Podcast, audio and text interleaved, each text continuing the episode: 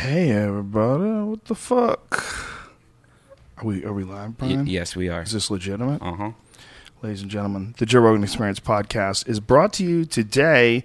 Uh, today we have one of our regular sponsors, which is audible.com. Oh, sweet. audible.com if you haven't used it oh sweet is um, if you use the uh, website audible.com forward slash joe it takes you to this website where it gives you free audible for 30 days and you get a free audio book and uh, if you've never used audiobooks, they're awesome for trips or for a lot of for the same the same kind of shit where podcasts are awesome when you're uh, you're just killing time. Like if you're in a car or on a plane, the difference between a great podcast or a great audiobook is the difference between a boring ass stupid fucking flight where you can't wait for it to be over and something where you're enjoying the book so much you don't even give a shit. Like you get com- i can get completely caught up in an audiobook in like a four or five hour trip and the, the time just flies by and i actually enjoy it. It's like literally a difference between not liking something th- being like annoyed by something and actually enjoying it just because your time is just sitting in a chair taking in this book uh, so it's great for, for commuting. It's great for you know for the same things I said again like podcasts are great for. It's great for you know when if you're just going to ride a bike for 40 minutes, you know, going to get on a stationary bike just to do exercise. That shit can be really boring. But if you could do it like with either some great music or a great audiobook, you can you know you can kill that time a lot better. It's a it's a great way to get in some interesting information. And again, if you go to the website um, audible.com forward slash Joe, they give you Hey, look 30 what, free days. look, look who I found uh, on here. Oh, the Robopocalypse. That's by our friend Daniel H. Wilson, and he's on the he's on the podcast today, folks. Um, you could talk during any of this. Hey. it doesn't doesn't I'm matter. not an apostle. Yeah. Um, we um, we're also brought to you by DeathSquad.tv. Um, that's Brian's website. If you uh, if you want to, like, people always ask where to get these uh, crazy cat T-shirts that say Death Squad on them. These are all Brian's creations, and you can get them on uh, DeathSquad.tv. And uh, the money goes to uh, support uh, his podcast network as well, which now has uh, Kevin Pereira. Yeah. He has a new show called Pointless on it. Fucking awesome show. Kevin Pereira is our boy. He's hilarious. He's brilliant. He's uh, the perfect guy for a fucking podcast. We had Bobcat on last night, and he just finished up on a Bigfoot movie, and he talked all about it. You're gonna love it, dude. Like the whole will- time, I'm just like, Joe's gonna freak out. I'm gonna download it on my phone before I leave here. I'm gonna listen to it in the car home. It's, I love that you can just do that. I just love this world that we live in. You know that you could just do that. I could just throw that on my phone. You know, over the Wi-Fi. It'd take a couple of minutes. Go get in my car. Boom. Listen to it all the way home. We uh, we live in awesome times. It's is uh, fucking badass. We don't tolerate boredom. Yeah, we don't tolerate it, and you know, and there's you don't tolerate ignorance anymore either. Get get your shit together, stupid. All right, the fucking information's out there. We're also sponsored by Onnit.com. That's O N N I T, makers of New Mood, Alpha Brain, Shroom Tech Sport, Shroom Tech Immune. There's too many things to list now. It gets silly if I try to list all of them because you're not really paying attention anymore. You're just getting annoyed by me. But uh, what Onnit is is a uh, supplement company and, and uh, nutrition and fitness supplement company. I think that's the best way to describe it. And what we're trying to do is just sell you the very best shit possible at very reasonable rates. Everything that we sell is literally the like the best quality supplements we can buy, whatever it is, whatever we find the best quality hemp. It's like it's more expensive than regular hemp powder, but it is the best shit. It's the highest protein ratio. It, it tastes the best. We have we mix it with raw cocoa and maca, and uh, it's delicious. But uh, oh yeah, that's a new thing we have is killer bee honey. Oh, dude. Yeah, it's killer bee honey. Why? I don't know. Why not? Fucking Dude, that 'cause seems it's killer scary. bees. That's not. That seems scary as fuck. yeah, I don't know. It's probably not even good for you. You could get like Who the fuck knows? by. Evil bitches. They're so evil. Those bees, man. We uh, we got their honey. Ah, we ganked them. It's like uh, it's some gangster honey. Imagine if they smelled it and they came and fucked you up because it was in your cupboard. The, Shit. the killer bees realized It's- what this yeah. motherfucker's stealing our honey in some sort of a way. you. All the bees try to fuck you in the ass because they're trying to mate you. I don't think they would do that, Brian. They might. I think they're a little small for that. But the idea that uh, they might come and fuck you up because you stole their honey, that's a possibility. It's true. Or it can It's make terrifying. you immune to their to their stings. You I know, don't so think you it could would go do the other that. way. I think you have to actually get venom. The honey and the venom aren't related. If you get a little bit of venom, I think you get used to it, right? Isn't that what happens? It's getting scary. It's scary? We're What's have to get scary? somebody to Fucking rub getting some on their attacked? skin. Dude, don't be scared. They're just little bees. You just smack them out of the sky. I really don't think you have to worry. I think we're talking with great ignorance, Brian. Just don't be don't be scared. It's just honey. They, these fucking bees have no idea that you have this honey. They're stupid as fuck. They don't know about jars. they don't know about none of that shit, man. They all work together and spin the wheel. Dude, you do not have to worry about Get that. the cap off. Get yourself some vitamin sun, some alpha brain, throw down some kettlebells and get all manly. Um, if you want to buy kettlebells, we have the, the best quality kettlebells that we can sell, the cheapest possible rates. It's uh it's a like a very problematic thing to sell kettlebells, you know, to be a small company and try to sell them because it's all about the shipping. You're you're sending these giant steel balls in the mail, and but we, we're we're getting the best quality shit. When you buy it, you you don't ever have to replace it. They they last forever. These fucking things are amazingly well made. And there's some of the best workouts you can ever do as far as functional strength and fitness. As far as uh, the ability to apply it in sports and athletics, uh, I think the kettlebells are the best. I think it's uh, one of the, my favorite things to do. You don't really need like that much exercise equipment. You could do bodyweight squats, chin ups, and kettlebell exercises, and it's like it's really almost all you need if you want to be a bad motherfucker like Brian Redban. Aren't you kettlebelling, Brian? No. No kettlebelling. I'm trying to make sure my cat's not peeing on my couch right now. That's the really that's the hard thing in Brian's life. Uh, use the code name Rogan and save ten percent off ten percent off any and all of the Onnit supplements. All right, you dirty bitches. Daniel Wilson's here. We're gonna get down to business. We're gonna find about robots and shit and whether or not we should be freaking out right now. Cue the music, Brian. The Joe Rogan Experience. Train by day, Joe Rogan podcast by night, all day. Powerful Daniel H. Wilson. Dude, how, how are you a robotics expert? Do you do uh, was it all in research for this book, or do you have a background in robotics? Yeah, as a kid, I got really into robots, and then I uh, I studied computer science. And then while I was doing that, I found out that instead of just programming computers, you could actually teach them how to learn the answer on their own, artificial intelligence. So when I saw like that there was science fiction that you could study for real, uh, the nerd in me really went for it. I mean, it was really, it was exactly like if you're playing a role playing game and you have a character sheet and you're picking the skills. Right. I saw roboticist and I said, oh, well, I'll level up in that. I think that would, that would be great. So it was just like you you had a dream job as a little kid, and you just got lucky that it was an actual real job. Yeah, basically. I mean, like, I like science fiction, I like the science, and then whenever I got, well, I finished this computer science thing, and, and I didn't want to, I mean, forget going into the real world and getting a job. Screw that. Yeah, fuck that. I went to grad school and studied robotics. Uh, and when I finished that, I started writing books about robots. Wow, that's awesome. Um, this book that you wrote, Robopocalypse, is that what it is? Yeah. This is going to get turned into a movie. Yeah. You're gonna scare the fuck out of people, man. I, you know, I've had I've had this described to me uh, from very credible sources as Saving Private Ryan with robots. Oh, Oh, that's- Jesus so Christ. it's gonna be fucking intense. Yeah. Is this something that you just wrote about because it's a fascinating piece of, of fiction to pursue, or is this something that you think is actually possible? Do you do you ever consider the idea that robots could try to take over the earth? Well, man, I have really mixed feelings about this because, like, I spent all this time with roboticists. We were building robots. We all had our own research, and we were definitely trying to help people. you know, none of us were evil that I knew of. You know, and so then I go and I get done and I write this book where where robots are like killing everybody. You know, so. I- I made it as realistic as I could based on everything I know. So there are no uh, robots from outer space. There's no time travel. There's, this is all based on stuff that we either have already or we're gonna have soon. So it's the most realistic version that I could come up with. But that said, I don't really think that the robots are gonna, you know, join together under a sentient artificial intelligence and then try to wipe us out as a species.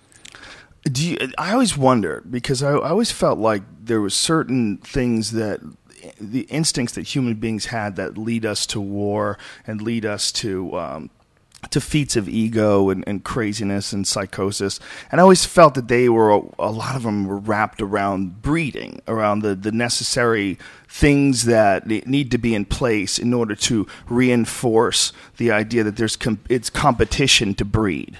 and that these things wouldn't exist in a computer because it, it wouldn't need them. It wouldn't be inherent to the system the same way greed and ego is almost inherent to the human system to promote sexual uh, you know, conquest or to, to promote competition.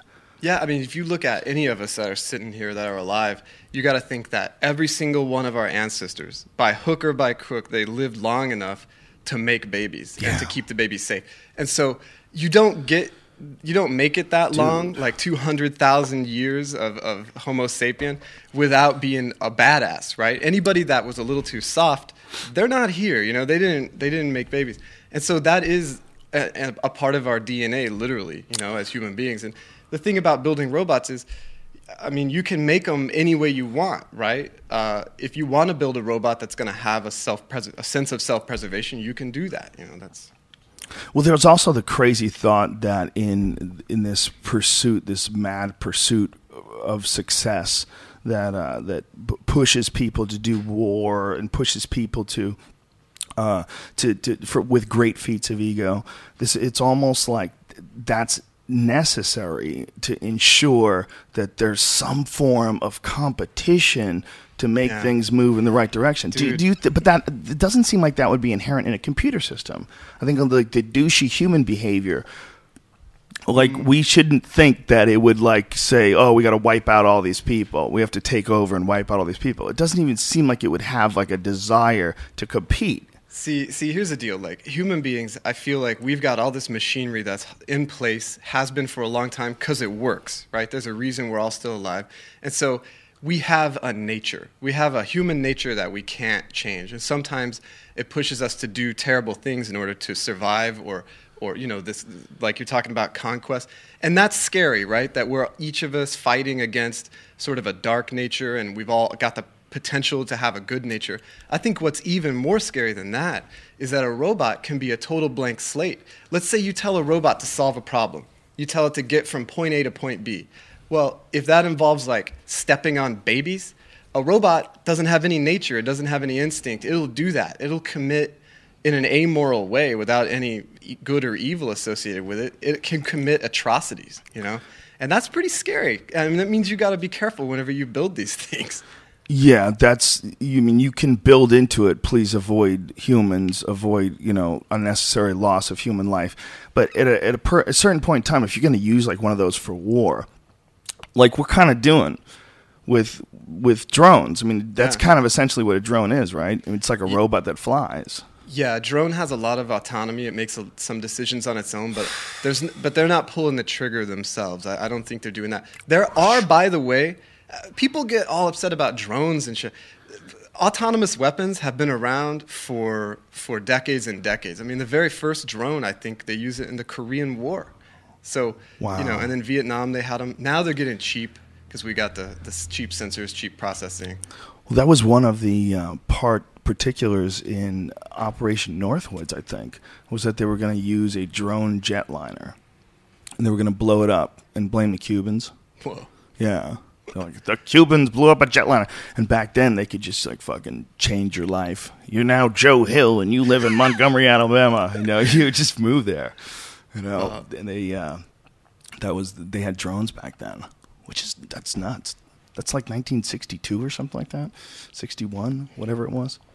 Yeah, you just load up a, a vehicle with with a bunch of explosives and put a, a rock on the gas pedal. I mean, that's I wonder if they knew how to land them or they just knew how to take them off. Like, I wonder, you know what I mean? I mean, they, it's a drone like jumbo jet. I wonder, I wonder what they actually knew how to do back then, if they could actually land it. Uh, one thing I've always wondered is if you're driving a drone all day, you know, and you like are the the human being that does pull the trigger, like wouldn't it be nicer for the government to put like a big black sensor bar like over it before you see all the little people get turned into chunks of meat, Yeah. just for your own sanity? I don't think, well, do they look at it through that night vision thing that, we heat, see? that thermal stuff, right? Dude, that's weird too, Have you watched those videos? They're horrific. You, the crazy thing is you you hear the guys they speak so clinically, right? They're like, okay, engage target, doot doot doot, and they sound like airline pilots, and then they pull that trigger, and you uh, you hear the guns firing because you're there inside the, the Apache helicopter, whatever. And then it actually takes like five seconds for the bullets to go like two miles. And then all the little people start, you know, flying around. It's pretty crazy to It's watch. bizarre. It's bizarre. I mean, it's just the weirdest way of eliminating people. I mean, it's so clinical and it's so detached. You know, it's like it's it's weird. You know, Well- we're killing people from like a mile away. What's a landmine, though, right? I mean, a landmine is basically Yeah. a robot, right?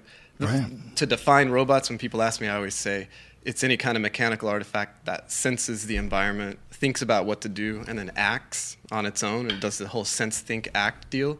And that's what a landmine does. It sits around and senses, think, you know, waits on a human. Whenever a human steps on it, thinks, makes a simple decision to explode. Wow. Ugh.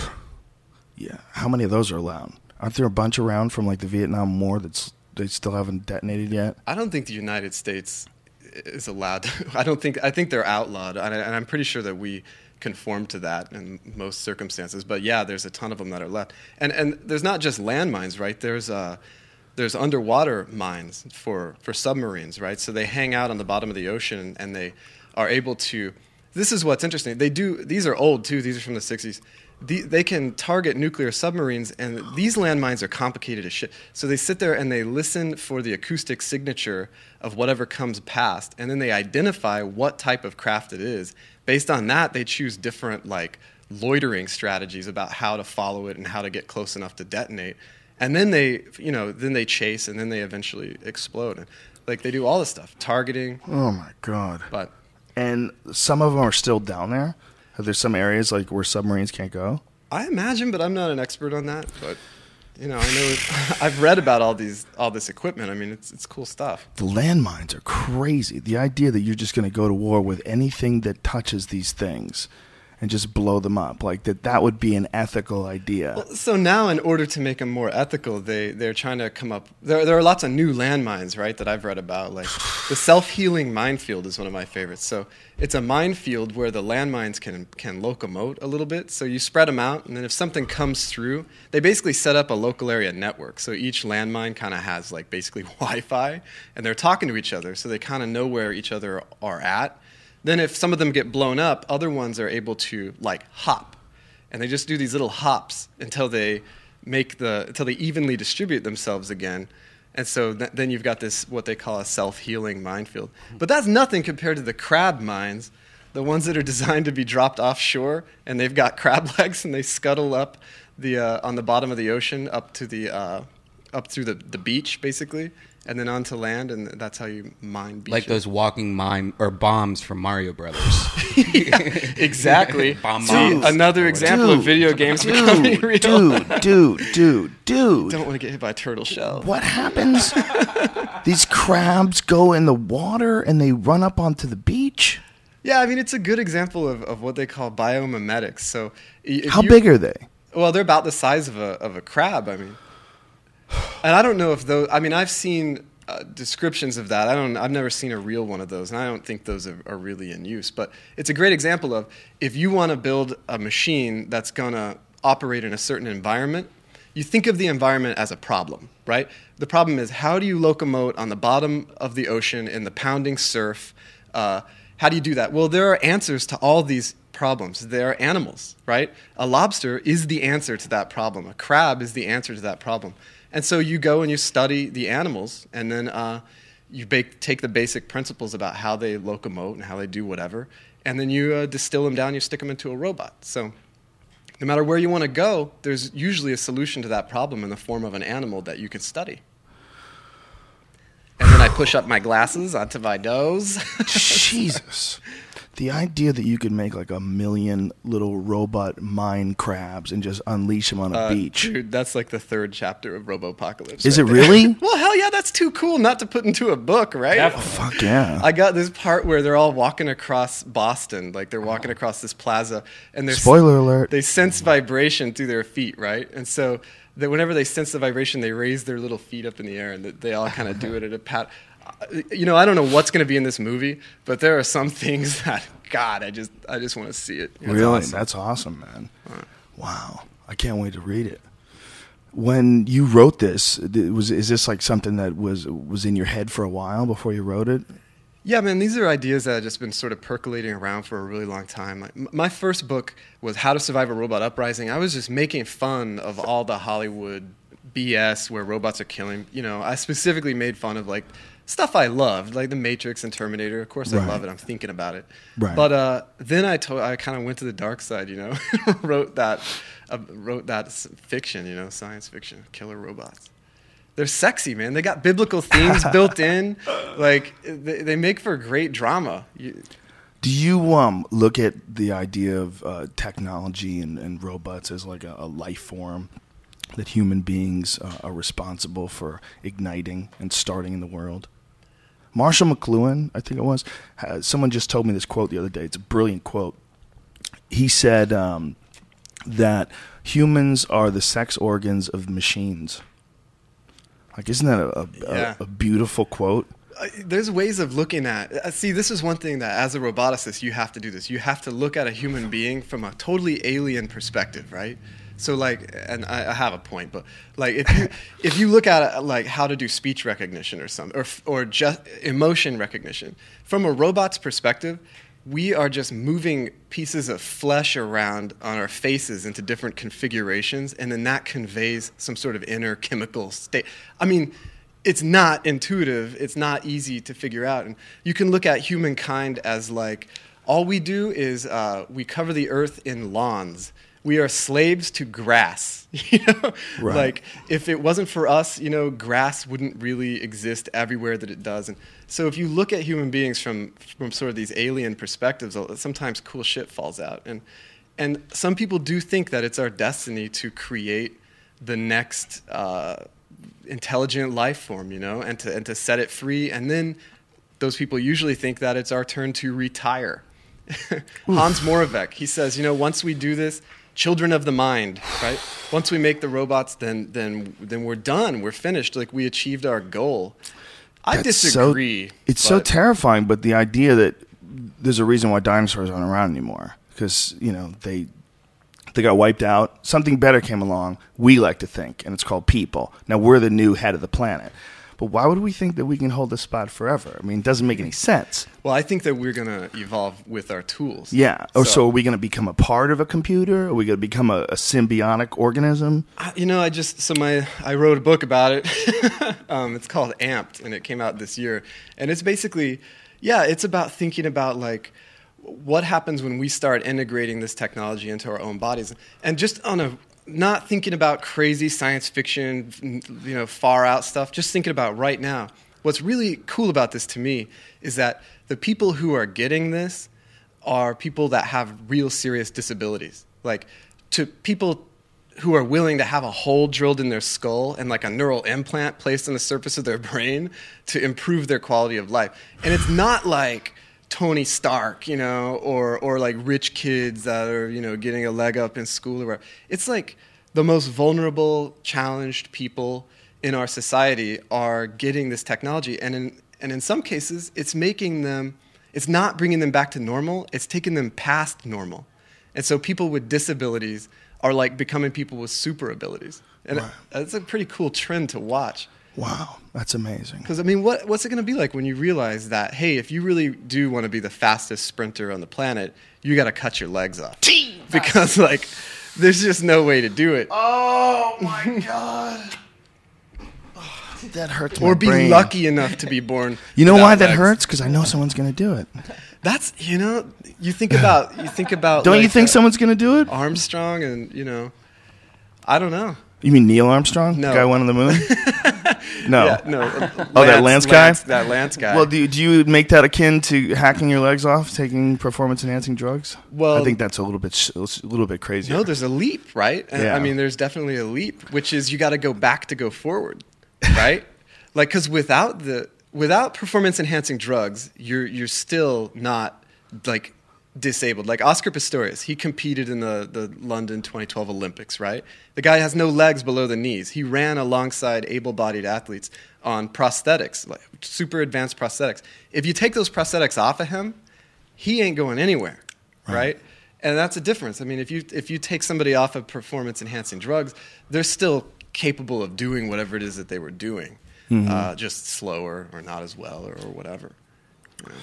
Yeah, it's it's an interesting thing, the performance enhancing drug thing, because by keeping uh, it it secret and by hiding it and by sneaking around it, what I mean, take all the moral arguments out of it when it comes to like cheating and you know and achieving victory and you know unseemly methods. Uh, most of the people that do that, they think that they have to do it in order to compete. They think there's hidden rules, right? And they're Yeah. keeping with the hidden rules. But I think it's also like really dishonest to the the actual um, the the issue becomes it's dis, dishonest to the actual idea of human ability. Mm-hmm. Because human ability under these incredibly enhanced conditions is quite a bit more than regular a regular person's ability. So we have these distorted perceptions of like records, Yeah. that have been achieved through you know through uh, they we just we, we need to know i mean if the, if we're going to all decide that they're going to take bedrock. Yeah, yeah we're looking for bedrock. We want like that definition of human, straight up natural human. I want to compare myself to Babe Ruth and have that shit be, you know, a straight comparison. yeah and it it gets to be to be a weird situation when you've got a bunch of people introducing all these alien things into the body and eventually it probably will be parts it probably will be. That's Well- why this is scaring me so much when you said that, because I'm thinking of someone actually chopping their legs off and giving themselves robot legs. Well, you know, I don't. Uh, Somebody would fucking do it, man. Have you, there's a cool book called Machine Man by Max Barry, which I love any book that's from the, written from the perspective of like an autistic person because a person with Asperger's, you know, they because if you read books that are from those perspectives, they tend to be really Hemingway-esque, like the short sentences. They're easy to read. I really like them. But anyway, there's a book where that happens. It's a good one, Machine Man. But Do you think that it would be as simple as we would engineer them so we could shut them off, and that's how we could avoid Robots? that? Is that yeah? Is it possible that that? well, could- no. I mean, think about okay, sure. Think about that. You shut them off. I mean, so uh, if you have a robot that you know, you don't shut an elevator off whenever Right. it's got like 20 people on it. It's 100 stories up. Like there, there are circumstances where you know you have to have uh, what do they call it? G- graceful failure or, or graceful degradation or something, where it needs to fail gracefully. It can't just fail all at once. Um, so if you shut it down, it needs to shut down in stages so that it doesn't hurt people. Um, but yeah, I think kill switches, uh, emergency stops, uh, those are a huge uh, aspect of, of building safe robots, you know. But it's not the whole story. It seems like it, it, the the real issue would be how much of the human ideal of life would we program into it. If you were going to engineer a life form, which essentially you would be able to do if you had a robot and you turn this computer into some sort of a sentient being, what what aspects of the human psyche would you engineer into it? Would you engineer into it a sense of survival? Would it be able to understand that that's illogical and override it if it was you know that strong and if you gave it some autonomy, or would it just go with it? Yeah, I, you know, the the thing that's scary about this is there are uh, as there are an infinite number of minds that you could really create. You could create totally alien minds that just meditate on on things that we could never comprehend. You know, you could create minds. I'm freaking everybody out. You're freaking me out. Totally freaking could- me out. I think there's some like uh, there's some story I read where there's uh, uh, some. Well, I wrote a actually I wrote a story where there was basically a robot that was designed to to paint happy faces on things, and then it goes nuts and runs amok, and it just paints happy faces on everything, and it ends up destroying you know like the universe painting happy faces because that's the way it sees the world. You know, I think you know there are a lot of people who who think a lot about uh, you know Ray Kurzweil, for instance, is, he's really obsessed with this idea that we're going to upload our brains into machines, um, and that we will basically have a machine that simulates every neuron in your brain, and then you'll live inside and you'll live forever inside the box, right? Um, that's a great example of, of giving a human, you know, experience, like a human life, to a to a machine, so that it knows what things are like from our perspective. So it knows you don't step on babies when you're walking across the room, like th- that innate nature that we have. I think it's important that we do convey our our ethics to you know to the machines that we build, so that they behave in a way that uh, that allows us to coexist. You know. Hopefully, or we're done, son. It's one or the other. Because Well- if it's us versus them, they're going to be able to figure shit out so quickly. They're going to be able to make better versions of themselves very quickly.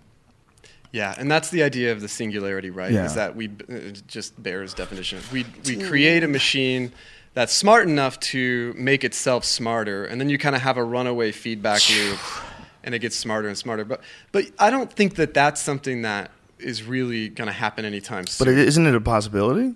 Yeah, oh, I absolutely think that's so why possible. would you be confident in thinking that it's not going to happen? Well, because because we're it's sort of like if we were alive with Jules Verne and we were like discussing like, well, what should what shape should the capsule be when we go to the moon? You know, it's like we, we're not close enough to solving that problem to sort of make informed decisions about how we should solve it. You see what I mean? right, I see what you're saying. Yeah. We're gonna have other robots in our lives a lot sooner, and those have more immediate like problems to solve, ethical problems too.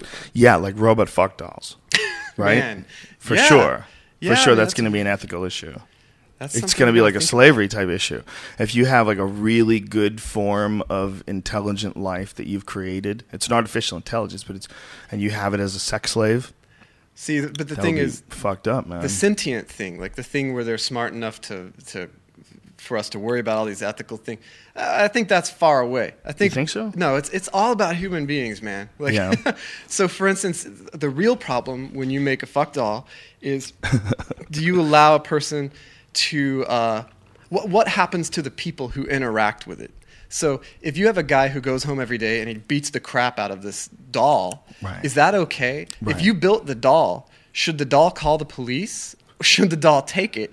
And your decision there, as a roboticist, as a scientist, product designer, whatever you are, you're making it. You're just you're designing an ethical interaction between your product and a human being, and your decision can affect whether this guy uh, uh, hurts a real woman, you know, or or if you're building toys for children or really lifelike pets, you know, and a kid sticks the fake dog into the microwave, like what happens, you know? Because my f- gut feeling is is not okay, right? Yeah. Uh, the the animal should react, and, and there's there's actually research on this. My wife's a child psychologist, and at, at University of Washington, she's at in Portland where I live, but before she was at UW, and they have this research there where they basically took. Let me see how I can get this straight because it's kind of fascinating.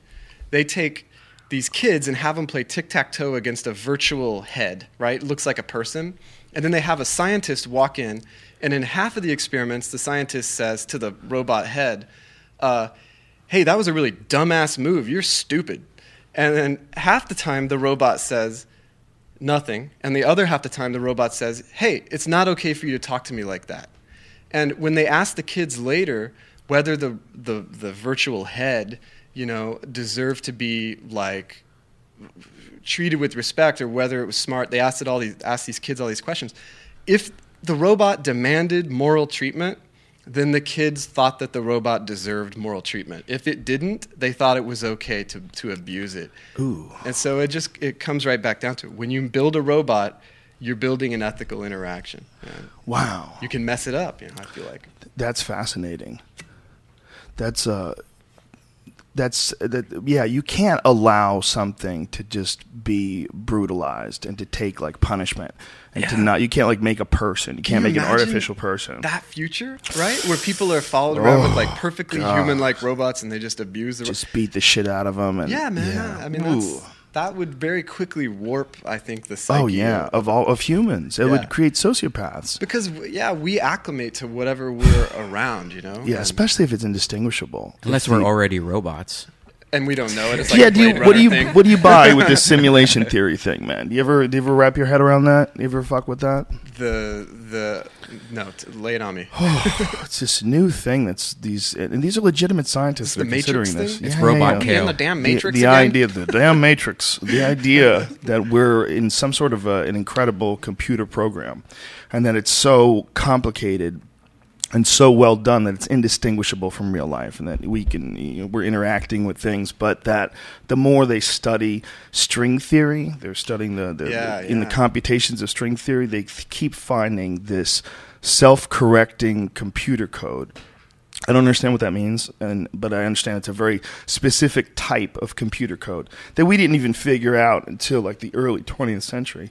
I think they, they think, I think they said we figured it out in the 40s or 50s or something like that, if I remember correctly. But the the idea that this is in these these string theory equations that they're putting together, it, it I don't understand mathematics, but what I think they're trying to say is like this is, this is, there's an eerie code to all this. That's not just like we don't know what the code is, but we can see that there's some repeating patterns. No, no, no, no. They, it's the, it's a, a s- very hmm. specific type of code.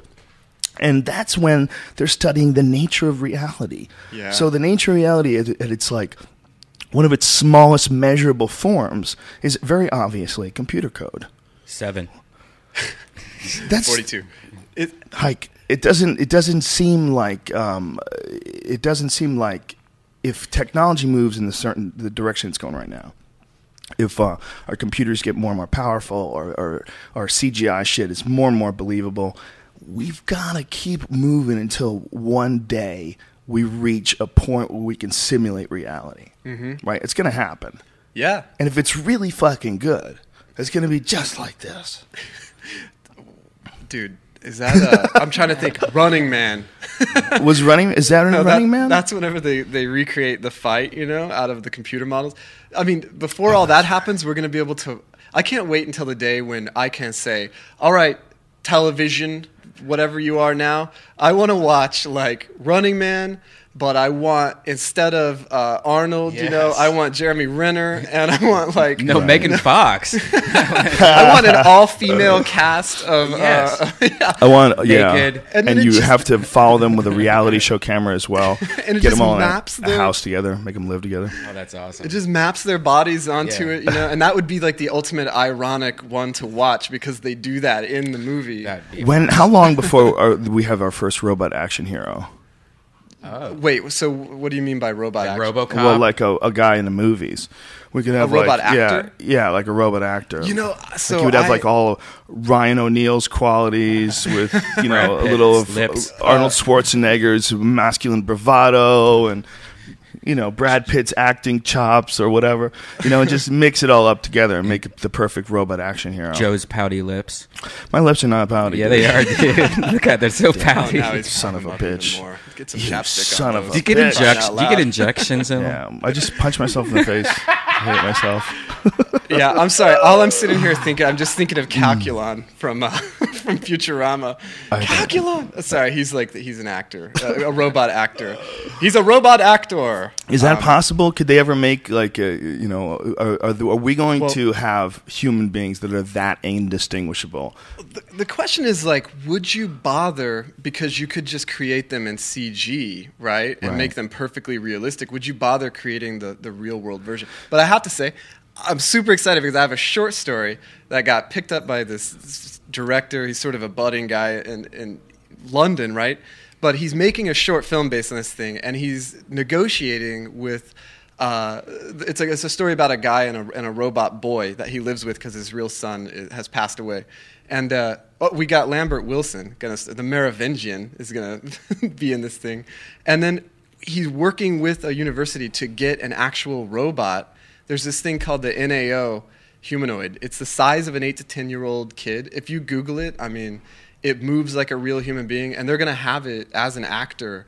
It's just a short film, but I mean, it's going to be pretty pretty cool. It's going to be a real robot acting in a movie. Whoa, god damn, man! I've, I saw that there was a very uh, intricate Japanese robot. It was a woman that was. Uh, have you seen that one? It was very emotive. and- Mm-hmm. Uh, Well, was it? A, he- it was a woman head. yeah, it was just a head. Okay, because there's there's the Actroid. Is that the NAO? Is this it? See, that I- that's not the one I was thinking of. I might have, I got the This wrong is name. so This thing's freaky. so weird. There's a robot on the screen, No. folks that are listening to this on iTunes. There's this robot on the screen, and it's walking around. It's so weird. No, that's not the one I was Oh thinking my. But god, they're so good now. I will destroy. I mean, they Joe really, Rogan. they really are like what we we Take hoped robots would be when we were kids. Remember Lost in Space? That stupid fucking Yeah. garbage can. It was a garbage can robot. That was the dumbest looking robot ever. Danger, Will Robinson, danger, and all he had was those little, ter- those little Yeah. like Tyrannosaurus arms that were just out all the yeah, he had like cl- arms like they would people- clip, and he had to do their bidding always. People like, loved him. People Yeah, still they loved that him. robot. People are really obsessed with that robot. what was that robot's name? Uh, he was Robbie. Robbie the yeah, robot? from Really? Lost in Space, but he was in a lot of stuff. He was, um, Oh, really? yeah, and there were like different versions of him. He's always hard for me to pin down in my head because is he was around for a while. But Brian, pull up Robbie the robot. Let's see what that looks like. All right. I haven't looked at that. so in one years. one kind of cool thing about robots There- that, there we that go. I've noticed. No, that's yeah, you son of a bitch. There's a that's Robbie and his friend Jeff. No, Robbie the What are they doing to each other? This is uh, Robbie the robot man. He looks like that. You see that, Brian? Okay. hold on. Robbie. Danger. That's danger. yeah. He he was actually pretty badass. He's his uh, big. arms would just come Like out of the center of his chest, but he always had to listen, no matter what. Will Robinson would like be like, "Listen, bitch, we're gonna go exploring." He was like the first gay robot, right? No, no, no, no. The other dude was the gay guy because that Lost in Space was a weird show. They had a guy who like acted really obviously gay. Look at that. That looks like he a was fucking always- disco floor. Look at that though. Seriously, that's those are gay robots. They, What was the they're dude's just like name? A party and What a- was the dude's name Was that? it act- Vincent Price or something? Oh, no, no, no, no, oh, no! How dare you? so do you like this TV? Oh, I love this TV. Do you like this show? the original Lost in Space was a crazy show, man. It was from 1965 to 1968. They would like land on planets and shit. Well, they were they were marooned. It was like Gilligan's Island, except they were on some tiny planet. You know, they were Yeah. family.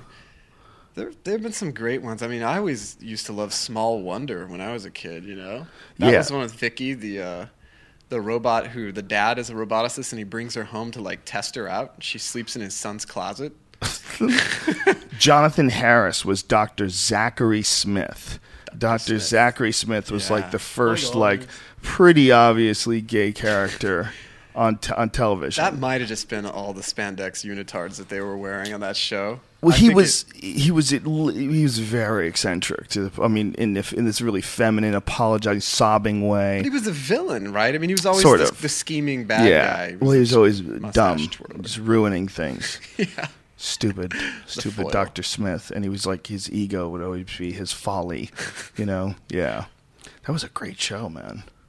Well, So these they're really fun to watch today because it's like you know they thought this was going to be like 1990, like that's how we're going to be living, like living in colonies in space, and so this this sort of uh, idea of like manned space travel never really materialized in the way a lot of people thought it was from the 1960s.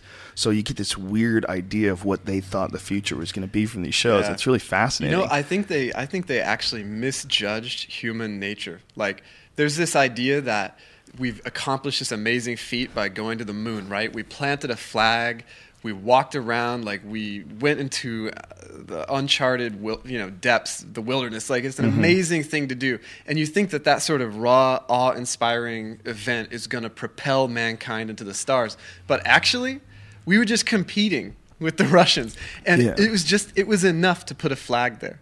And the instant that we need to go beyond that, I think, is the instant that some other nation plants a flag next to ours or knocks it down. or It's plants all a flag on Mars. Yeah, I mean, it's all about just like pissing on uh, on trees, you know. And the trees just keep getting further away from Earth. Well, it's also to let you know, like, look, if we can go to the moon, we can launch missiles on your head from space. I'm gonna let you know. Yeah, I'm gonna let you know. let you know how we running shit from orbit, bitch. Look Yeah, at except we Look can't I mean, this. if back. you to be the first person to set up a base on the moon would be an incredible military advantage. I think advantage. the Chinese are going to do it. I think it's going to it's going to be a great thing because it's going to excite those. Uh, Dude, if we st- territorial could you imagine if we actually start having bases on the moon? If people actually started doing that, if they We'll developed the them moon. technology to one day have bases on the moon, and we would go there like going to fucking Hawaii. It's like a 24 hour trip in the shuttle. I totally believe that because I mean it's like something tragic's going to happen. Like you know, like a like a lot of the land's going to be poisoned or something, Well, and that's going to be like fucked, man. See- they would have to terraform on the moon because Yeah. the moon doesn't have an atmosphere. Yeah, that ain't going to happen. Uh, They could do that someday. That's that's the whole premise of Prometheus was that they were terraforming that planet. They were Yeah. trying to make it uh, habitable for their life form.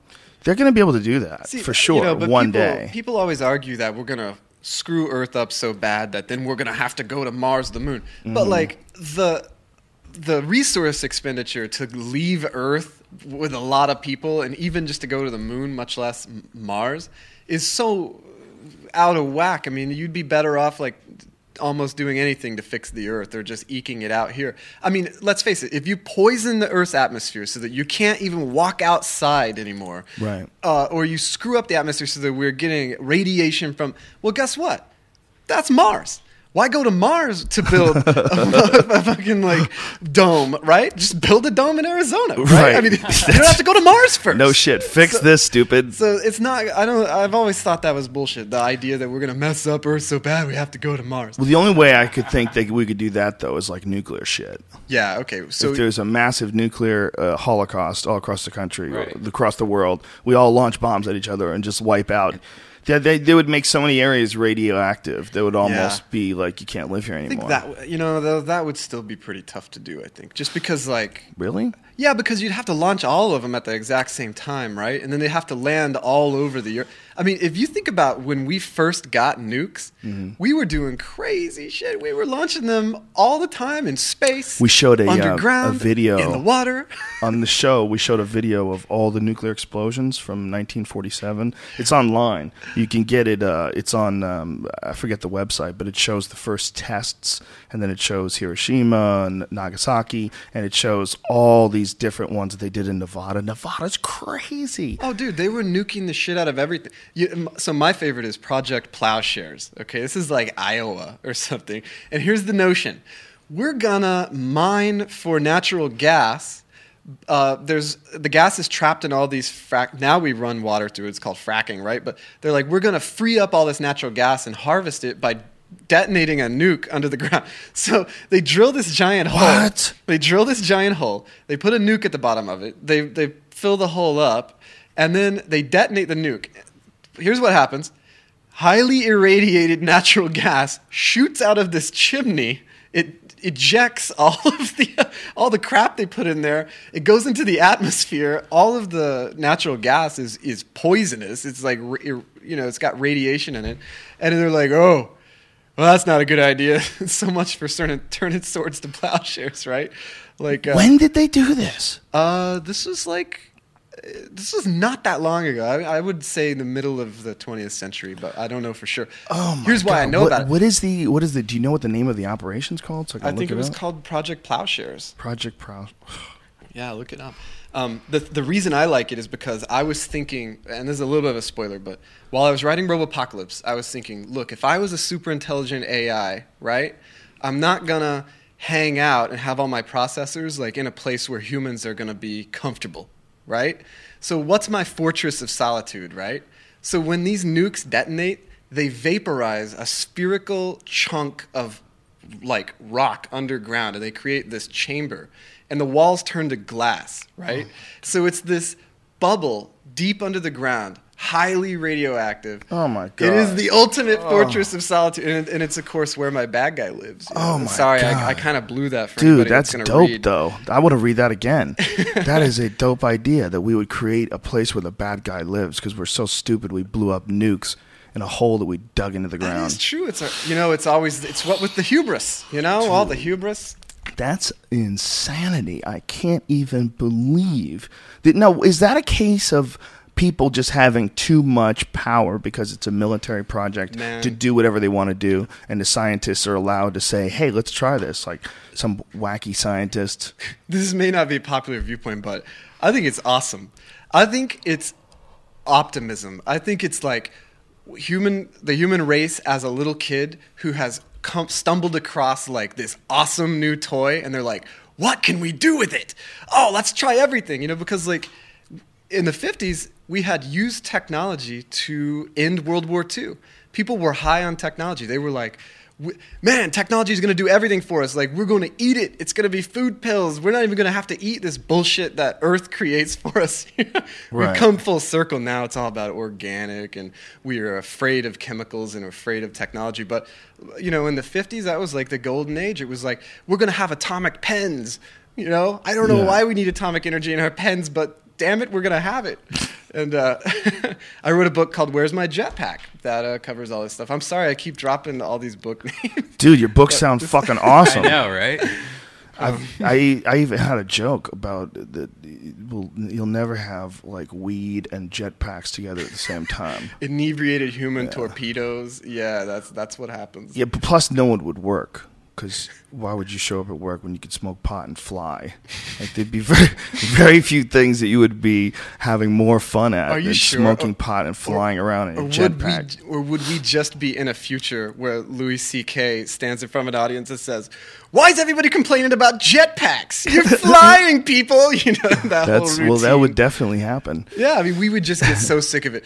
Oh, You think? fucking jetpacks! I've always got bugs in my teeth. I'm tired of getting my natural gas to fuel my jetpack. you know, why can't we make a fucking solar jetpack? It's 2037. yeah, we'll always complain for sure, but that's why things get better. Exactly, I agree. It's really important. It, you got to be able to silence even the most bitter of critics. There's certain things to do.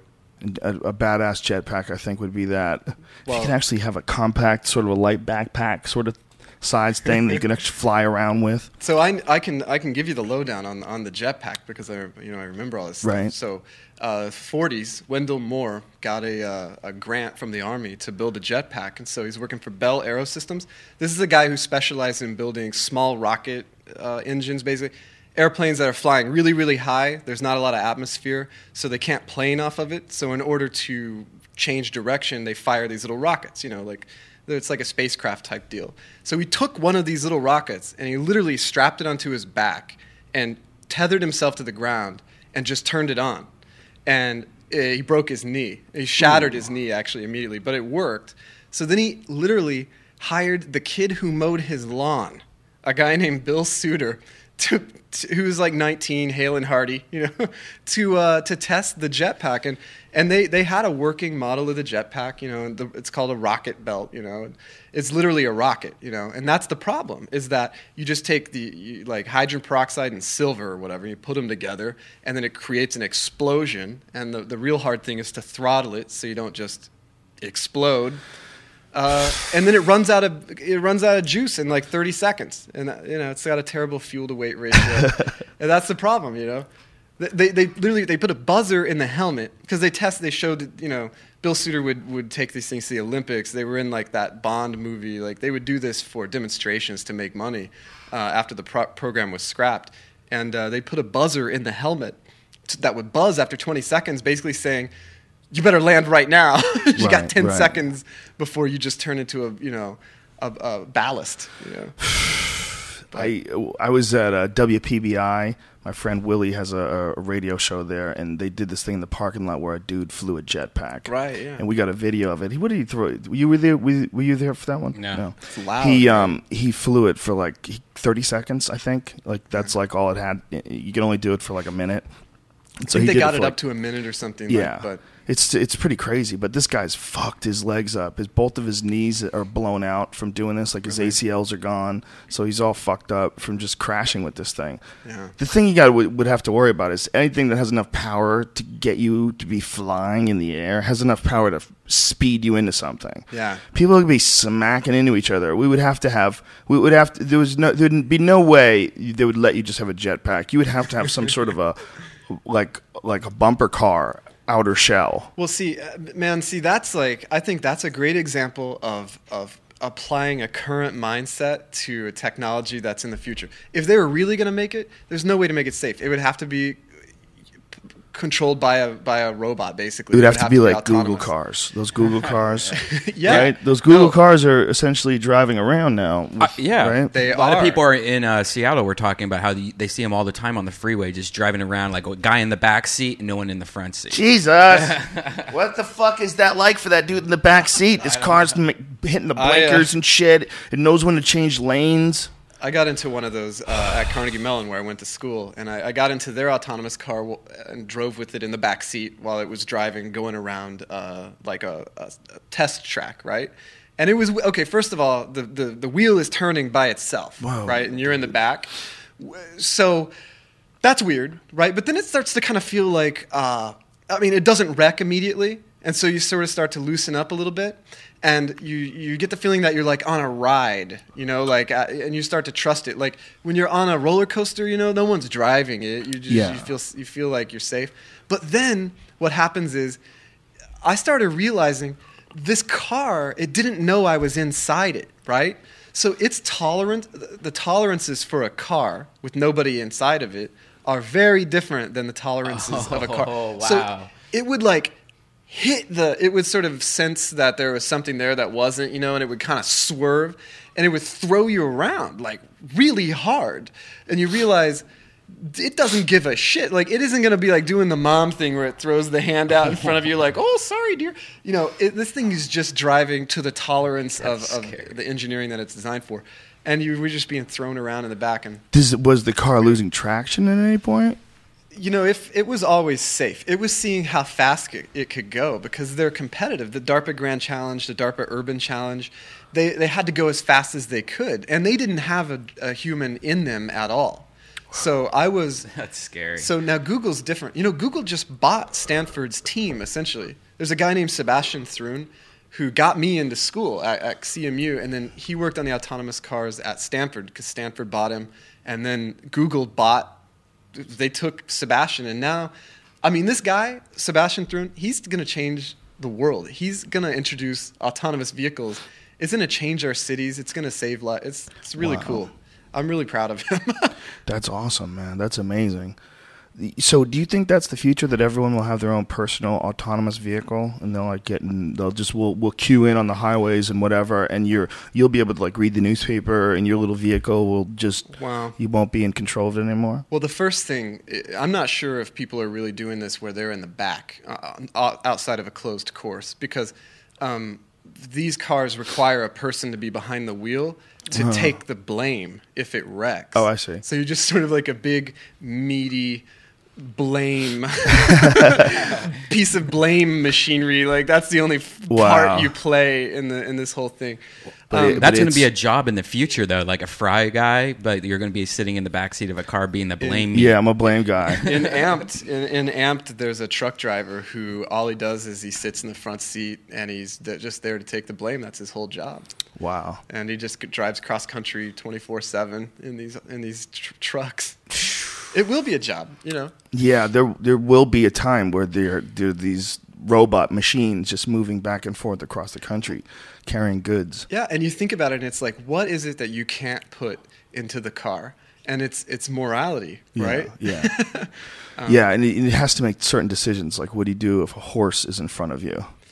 Yeah. Yeah, like, do you hit it? do we? Yeah. Or do safe? you slam on the brakes and risk losing control of the vehicle? see, Or do you this- fuck it?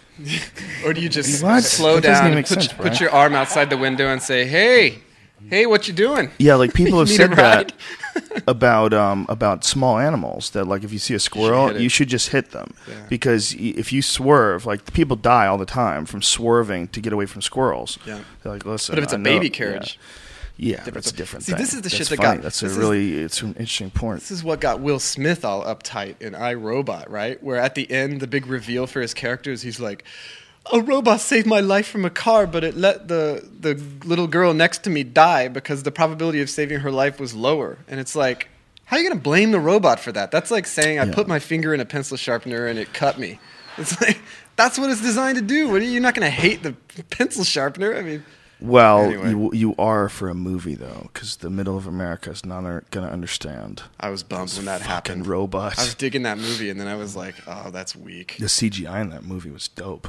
Yeah, you- you know that what cracked me up is- did amazing work. all those robots go nuts, right? And what do they do? What do they do? They turn red. They got red. You know, Oh, there's that part right. where the robot is, is like, uh, there's an old lady like in her house, you know, and she's like, "Can you make me some toast or something?" Right? And the robot Yeah. turns around and it's glowing bright red. And I'm like, what a thoughtful roboticist.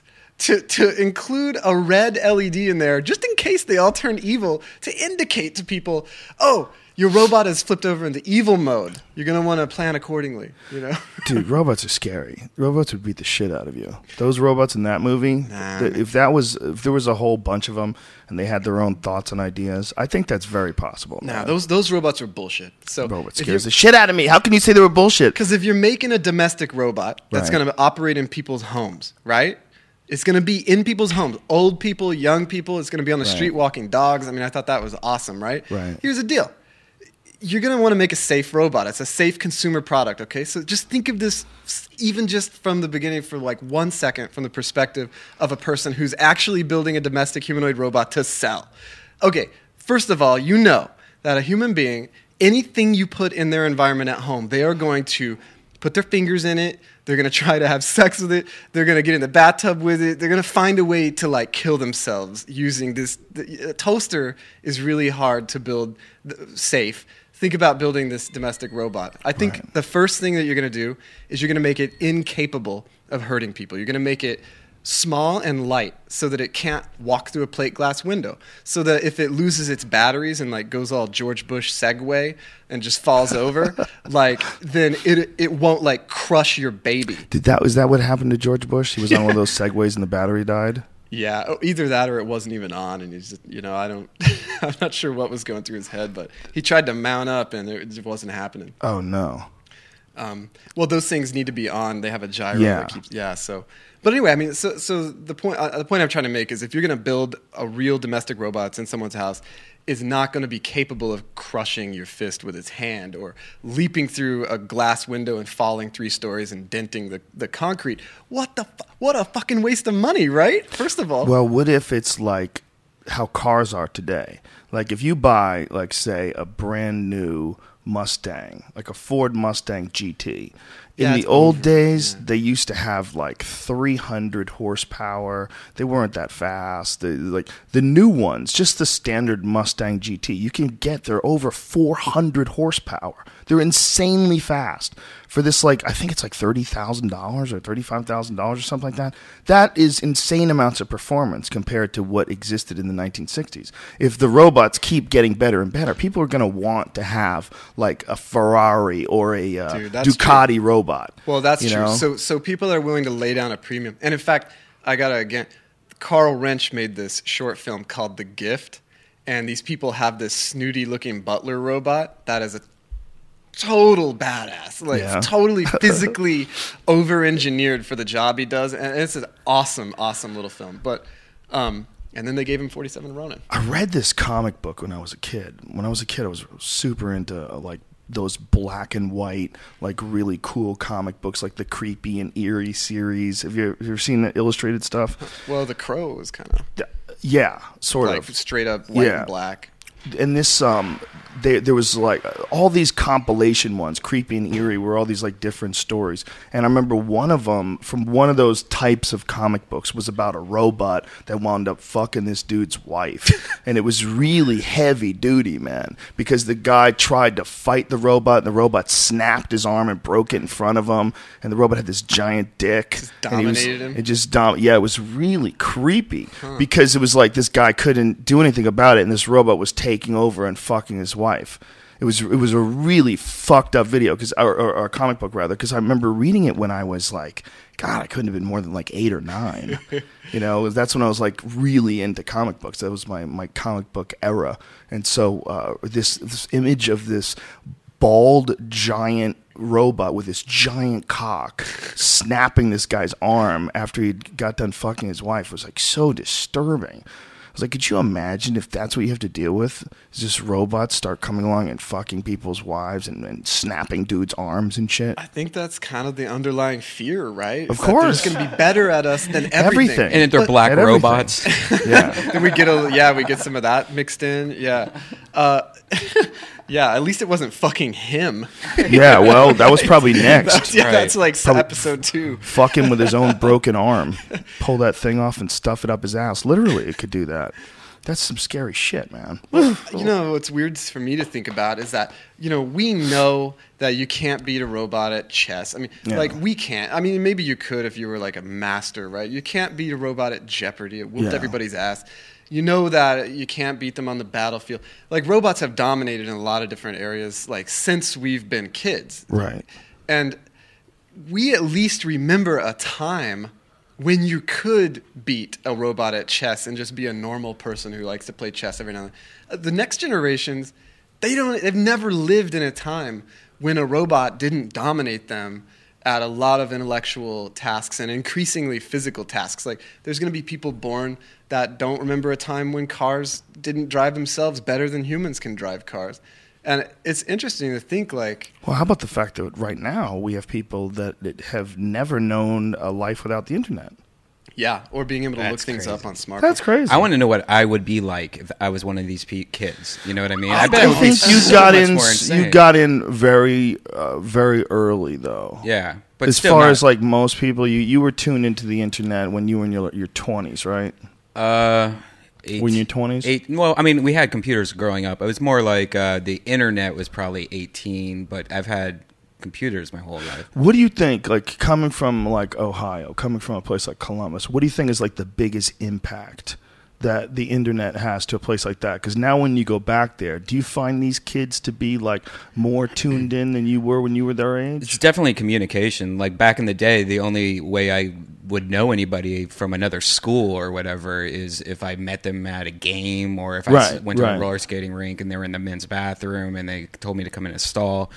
This is getting this got gay as fuck. What happened there? Are you okay? No, Do but you need to but now somebody? now I think it's like like like look at Death Squad Ohio when we was in Death Squad there was like a group of like a huge group of people that are all friends now like Right, good friends they're staying at each other's houses they're you know Yeah. flying in and getting each other at the airport and they're a gang now Right, and that's all because of uh, the internet. Yeah. So all the internet connecting all these different things in a way that's never happened before allows all these areas like in the that used to have no culture coming into them. It allows them to experience an incredible variety of different things right out of their fucking computer. Yeah, I mean, but on specific details, like really specific things that you're into, where Yeah. you wouldn't be able to get a critical mass of people that were into it, Like if you had Bigfoot to hunting. Be co-locate, yeah. Like if you were a Bigfoot hunter, See, try if you were a Bigfoot better Bigfoot be hunter afraid. and you live in any fucking town, try finding a fellow Bigfoot hunter. That shit is hard, man. You can't, you know, order a cup of coffee and then so uh what do you guys think about Bigfoot? You know, no one's gonna talk to you about now Bigfoot. you go on the internet for five minutes, you get your own show. Boom, a lot of foot fetish guys If trying you- to come to your house Yeah, if you go yeah, right. Or into your I've had bathroom guys stall. I've had guys offer to massage my feet.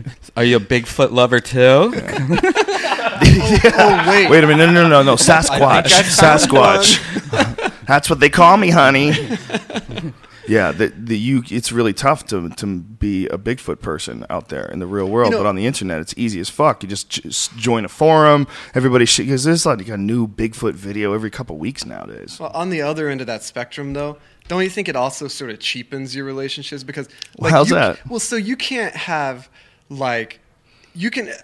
I don't know about other people. Maybe I'm just a dweeb, but I I can maintain about two good friends, buddy, like real Yeah, buddies. I know what you and mean. then like anything beyond that is really there's a very narrow stripe of like acquaintances, and then it's all.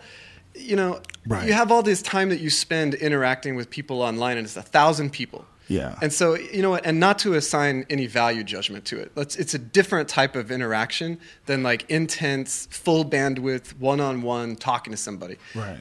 But the advantage is that you get it's one to a thousand. You know, you get to interact with like 999 more people. It's not as intense as just one to one, but you have a bigger. It's like more breadth and Mm-hmm. less depth. Is what I'm saying. You know. It's interesting. I think it's it's also something that we we have to get used to managing. Period. You know, just the it's managing the amount of information that comes into your into your life and managing the amount of people that you're interacting with. I mean, it can it can just any sort of social interaction through a message board or Facebook or Twitter. You could get so absorbed in Yeah. communicating with all these different people that you you will never get anything done. You'll you're you know you're it will eat up all your time. Yeah, and you'll be the guy looking at his damn vibrating monster cell phone all the time Yeah. while you're out, and your friends are just like, Yeah. I hate this guy. this immersion, this human immersion to technology, the most it disturbs me the most when I see people that are really, really addicted into role playing games. Hmm. That's where I see like, like wow, that's you could really get stuck in a black hole and lose your fucking life. Have you ever met anybody that's uh, Of or course, known anybody? I, Yeah. Mm-hmm. I have friends that are super into role playing games, but also board games people get into. But then also Sure. Oh. video games make make role playing games so much easier, especially the massively online Yeah. multiplayer stuff. And a lot of times that seems to me to be just simple escape. Like you just your life sucks, or Mm-hmm. Yeah. or it doesn't suck, but it's just more fun. It's way know? cooler. It's way You know, cooler to play sword yeah. in here, and I have a- magic and shit, going out and getting gold and bitches. Meanwhile, in real life, you're just smelling cat piss in your house? What the fuck is that smell? Uh, they hope not. God, why is my beautiful fuck gray is that couch cat piss smell? such a deal?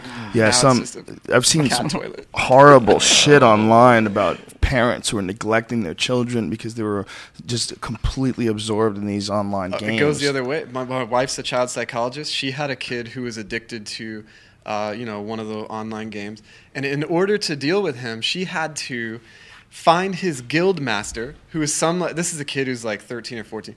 She found his guild master, who's like a like a 30 year old dude, you know, like in Eugene or something. He comes up to Portland for a meeting and says, "Hey man, like you know, you've got a problem, and I'm gonna have to limit like the amount of raids you can go on."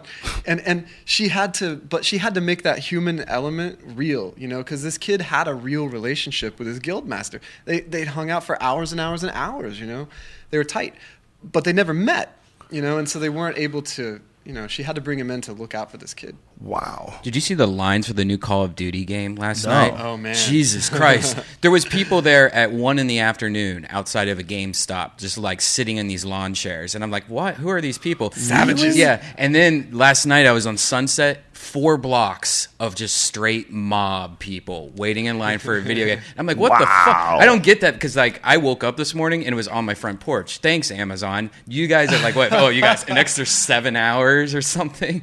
Well, yeah, you're not an addict though. You Well, and that's also the community, right? I Yeah. mean, they're there to Oh, yeah, yeah, chill yeah. out Yeah, with that's each other. And yeah, talk shit. totally. Yeah. Look, that's a fucking fun game. That game scares the shit out of me. Oh, it's great. I've watched uh, Bruce Buffer plays it. He plays it at the airport, and I was like, "You better keep that fucking game away from me. I'll lose my life. There's a- there's a- I'll have no life."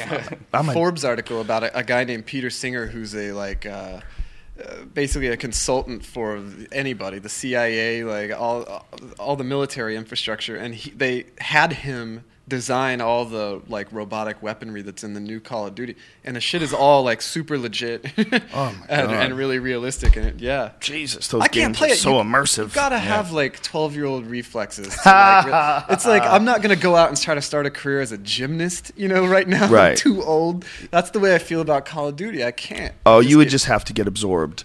You would just. Uh, I just get better than I my was friends. really That's terrible when I first started out at Quake, but I got really good after a while. I was that was my addictive. Hey, uh, Castle had Wolfenstein, man. Dude, that was old school. That was like the first one, right? Wasn't Mein that the first? Wasn't that the first? Uh, I yeah, think. and it didn't. It wasn't. You couldn't jump or anything. It was flat. Right. You know. Well, there was Duke Nukem. Uh, I think Castle Wolfenstein was the first, and then came Doom. Doom. Right. Right. Right. And Doom, they they named Doom uh, from that line in The Color of Money with Tom Cruise. Remember, Tom Cruise went out to play this guy, and Tom Cruise is like the best player in the country, and he had this crazy pool cue. And the guy said, "What you got in the case, boy?" And he goes in here, and he opens it up, and he goes, "Doom." and the idea was that their game was so badass that that's what they were going to do to the whole video game industry. We were gonna we were gonna like drop some Doom on them. They did. All the, it was the yeah. 90s, it was all articles about those guys like buying shitloads of Ferraris. and Uh, stuff. I know Carmack, man. I've uh, been over his his um, studios a few times. Uh, those guys are really cool guys. And Carmack is like a real rocket scientist. Like in his spare That's time, what I love is that these guys are all really, really smart. he's dude. He's beyond smart. He's one of those guys where I talk to him and I'm like, "N- I'm not convinced we're the same species. I'm not convinced. Like Well, this, see, he's so you know- he's so uh, uh, so past talk. You know, like just computer wise, what he's doing all day. You know, the computations that he's making, the way he's redesigning these f- uh, first person shooters. He's he's like a super super fucking genius. Having lived in Seattle, like you see, you, you meet these guys, right? The, the ones that have started companies and are like Right. mad intelligent. yeah, yeah, yeah. And like the and for me, they're always it seems like about five or ten years older than me, and I'm always pissed. I'm always like, damn. If I was ten years older, like I would have been on that scene, I would have had a chance to like go nuts with it, like they have. Like I have a buddy who who works for Bungie, right? He he he makes Halo. I mean, it's a sweet job, but when he was in college, he wrote a textbook on how to program graphics, and you know what that got him? A job at Bungie, but it didn't get him a, a Ferrari garage. like didn't get him. Like every generation has these smart guys, but whenever they and girls, And when they fall in, you know, it's all about how how much the field's been blown open. Right, Like Doom, right. there's a lot of stuff like low hanging fruit waiting on you. Of course, Yeah. he'd probably bust my ass if he heard me say this. He'd be like, "I earned it." don't, Well, I mean, don't trivialize my accomplishments. He certainly did innovate in a big way in the first-person shooter world. Yeah. It was um, him, and there was that other guy that was on with him with Doom, and then that guy left when he made Quake.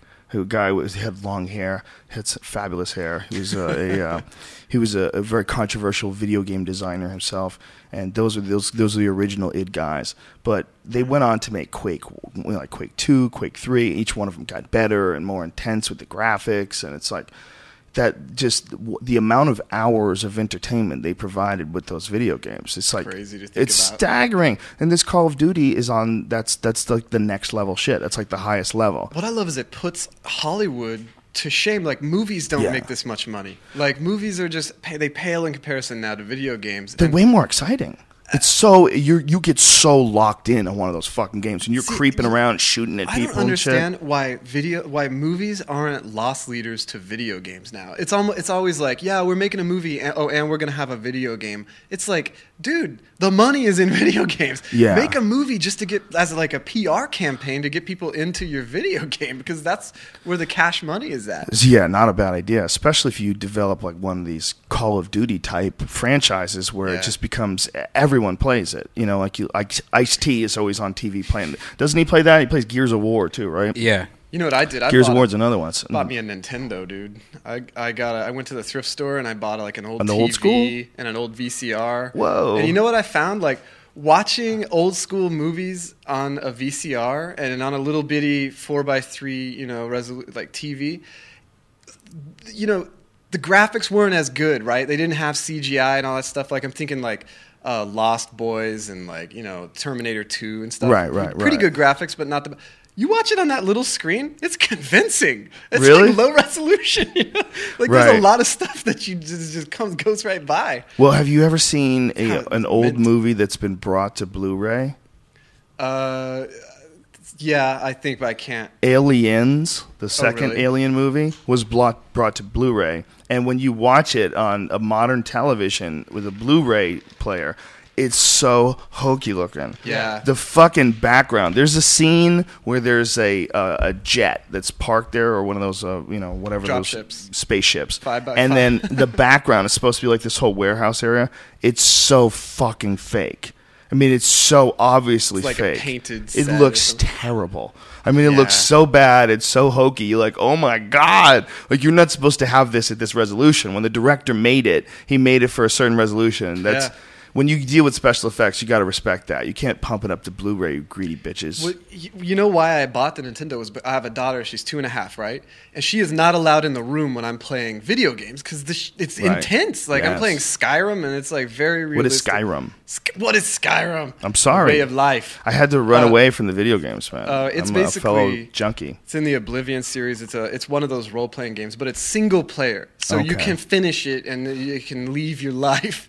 Uh, but it's incredibly realistic. Oh, so you're playing against the computer. You're not playing online. You're playing in a total immersive world. I mean, I can talk just- about Skyrim forever. and, it, and you're running it through your PC or your, your yeah, I actually bought a new gaming PC for to run this game. Oh my got, God. For a while, it was more fun to actually download all the mods to like hype up all the all the texture mapping, all the water, the fire, the blood, the Mm-hmm. Right. atmosphere, the weather.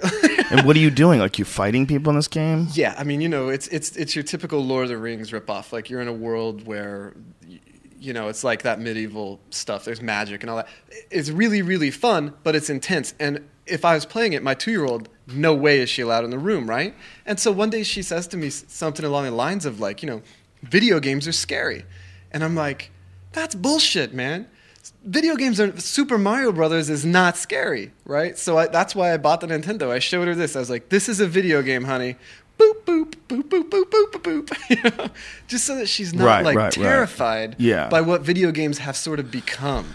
You know, Well, yeah, especially if you're watching a man's or a young man's t- you know something that's geared towards them. I mean, obviously, Left there's- 4 Dead I guess there's a few women that want to go run around playing Call of Duty. It must be. I mean, it's so oh. popular. It must be women playing it as Yeah. well, Oh, right? there's I- tons of Yeah, them. you. but are there games that are geared specifically towards women? Someone's going to be waiting outside to kick you in the balls. Like if you keep down this road of questioning whether women are are playing these games, because I mean they are. I mean, They are in a yeah, big way, right? Millions. I'm just guessing. I don't know the community. I know there was a lot of women Quake players, though. There was like a lot of girls that were really good that would play they're all girl one-on-one duels with stuff, dudes and fuck them up, and it was embarrassing as shit because you just get jacked in Quake by a chick. Have, have you seen the zombies in the new Call of Duty? They have a zombie mode, like, and No it's way. crazy as fuck. Can you pull up a video? yeah. What was that? I hope you guys enjoy it. So here's here's a just shows you a little bit of the zombies. It's from Machinima. This is like the trailer for We're it. looking at a trailer right now. I'm getting really scared, you guys. Wow, graphics are amazing. It's just like what they can do now in a vid. Just to the CGI opening for a video game is incredible. This is this like really Yeah, dingy I love that this is like post-apocalyptic bus scenario. It's probably generated by the game engine, you know. Yeah. Oh, wow. Oh, this is great. Are those soldiers? Yeah, and here's Is there anything more fun than shooting zombies? oh, dude, it's awesome. That is a negatory. They're Well, running, over. them over, yeah, right. I had a zombie dream last night, man. Oh, the Walking Dead gets me dreaming about zombies all the damn time now. And they just hoard you, and you're pretty much just like constantly having to try to get the fuck away from these zombies. Isn't it funny that one of the most fearsome things that we can conjure up is a human being that's dead and wants to get you? Yeah. Zo- robots are kind of similar, right? I mean, it's the we're afraid of the human form, you know. Well, we're afraid of the human form in, in a diseased manner too, whether it's Yeah. psychologically diseased or it's whether it's that 28 days later that epidemic, Yeah. that rage shit that got out. That was one of the scariest movies ever. I got a whole horror movie theory about this. My theory is that the reason that like a werewolf is scarier than like a wolf is because the werewolf, because it has human traits, has the capability of being evil, right? Ooh. Because a wolf or like an animal or just nature is not good or evil. Like you don't blame the wolf for for killing Right. somebody. It's like that's what a wolf does. But as soon as you inject some human into it, then you have something that's capable of just really being evil and just doing something for evil's sake. Yeah, that's. I think that's a really accurate representation. If you stop and think about it, it's very rare that a wolf would. Actually, I have a friend. Now that you think about this, I have a friend who uh, had these wolves. They were um, his pets, and they were like seven eighths timber wolf, and they had like a little bit of husky or something else in them, and they were essentially wolves, man. Yeah. And he didn't really have good control over these things and they got out and they killed a bunch of the neighbors' farm animals. And And they, they didn't just kill one and ate it. They they killed them for pleasure. Just to kill. Yeah. So most of the time, I think wolves, when they're killing, they're killing out of starvation. They're killing because they want to eat. But I think they can kill a lot for pleasure too. yeah. You know, Yeah. you gotta wolves. Wolves actually kill for pleasure. That's a they they they might if they were fattened up too. They might just fuck with you and jack you. But the That's idea of a, a human evil? You know? humans seem to be a lot more capable of evil than wolves. Well, again, it's the competition thing, you know. It's uh, it's it's the, the, the complexities of the possibilities of emotions that can be conjured up, raising a child and doing a shitty job of doing it, and putting the kid in horrible situations, and and then all of a sudden that that what that person is at the most evil merges with a wolf. You know, the worst characteristics ever of a human being merge with a wolf, and that's what a werewolf would be—like a just horrible, psychotic killer animal. It's about it's like it's about like knowing what you're doing, Yeah. right? Like Hannibal Lecter freaks me the hell Yeah. out because he's so aware of exactly what he's inflicting, and it, and it's like, and that's what multi like amplifies whatever evil act he's doing is the level of like satisfaction that he's getting out of it, and and that really you know makes it worse. I, I don't know. Yeah, it does. It was always disturbing how like well read he was and how aware of how fucked up he was, but he didn't care. yeah, yeah, yeah. He was one of the most terrifying guys ever. Yeah, and that's uh in the you know there was two versions of him too. Did you ever see that first movie? Uh, God, it was Dragon's Blood or something like that. The very what was the very there there was a prequel to that. Right. It came out later, Yeah. but it was no. Yeah. I, I think I had enough when I saw someone eating their own brain. I was like, I'm never gonna forget this. It's gonna haunt me for the rest of my life. Yeah, the Red guy. Dragon. I The think Red that's what it yeah, was, and they made that a movie later. They they eventually. Yeah, he had that tattoo on Oh, his back. that might have been the one that freaked me out. That's that's that's where he's torturing the old uh, in, in rich guy. That is anyway. I think so. God, I can't him. I think it remember. was Gary Oldman. I can't remember. I don't remember who the uh, Hannibal Lecter was either, but he was very subtle. It was a very different. Oh, it was a different char- actor. Yeah, it Hopkins. it wasn't Hopkins. Oh. No, it was uh, some other guy. But um, th- yeah, that's uh, that idea of the genius that wants to kill you, that doesn't have any remorse whatsoever, and is doing it because it's the only thing that gives him any sort of a feeling. Yeah. That's a terrible, terrifying thought. That's way scarier than robots, It's right? why people. I think it's why people are the scariest thing. You know. So we have to worry about cyborgs, not robots. robots maybe will save us from the cyborgs. it's all on the table at the end. No, I'm know? Can actually, imagine? Because if it becomes like, what if it becomes the first country that commits their their their army to becoming robot cyborgs? Well, I mean, this is like a question with with whether we should implant ourselves, you know, and use neural implants to to do things because you think to yourself, well, like, okay, you know, we have all this bioethics, and and we've decided that it's not uh, ethical for people to do this because everyone would have to get one in order to compete, right? Right, right. So so we're going to outlaw them, and then it's like, oh. In China, they're they're state they're mandated by the state, you know. it's like, and they're getting real productive over there in China. Yeah. And it's like, huh, you know, you think about sort of you have a macrocosm view and then you have like a microcosm. Microcosm is everybody in my kid's classroom uh, went to the doctor and got diagnosed with ADHD, and now all these kids have a neural implant and they're all way smarter than my kid. And the macrocosm is like that, but applied to like a whole nation, you know, that we're competing with.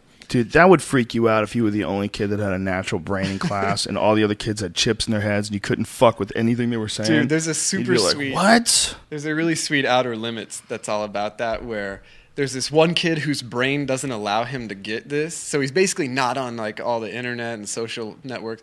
And then all the other kids get their brains fried by like a virus, and he's the only one that's that's cool. And he reads books and stuff, and he saves everybody. It's I like the Outer Limits. The Outer Limits is an awesome fucking show. I love the idea of the possibilities that science fiction presents. I just love that there's so many different when you, you stop and think, especially like we were talking about Lost in Space, when they really had no idea what the future was going to be like, and you get to see what their their vision of it was. It's it's so fascinating to me, almost more fascinating than when we like Prometheus.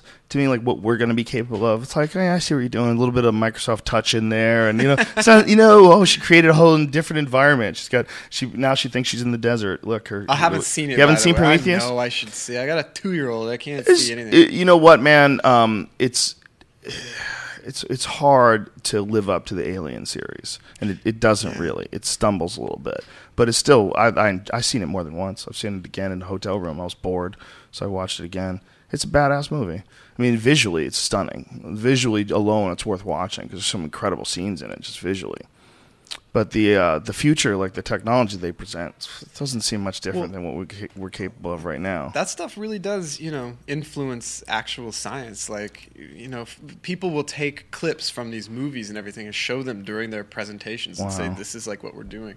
Um, specifically, Minority Report. You know, Oh, yeah, where he's right. doing that. I mean, that was huge for, Yeah. for human-computer interaction and HCI people. Like, suddenly that clip was showing up like everywhere at conferences and people were like this is what we're doing Yeah. Do you think we're going to get away from the uh, keyboard interface in the, Yeah. n- near future? You think Yeah, so? I, there's so much research that's going into natural human interfaces because we have all this machinery upstairs that's got us geared to interacting with other human beings the way we interact face recognition speech recognition gesture recognition emotion recognition You know what I'm really impressed with is the speech recognition on. There's a the iPhone has a native app that's uh, that comes with it called Notes, and this Notes when you go to enter into a new note, it has this little this little button that you can press that looks like an old school microphone, and uh, you can just press it and you talk into it and you.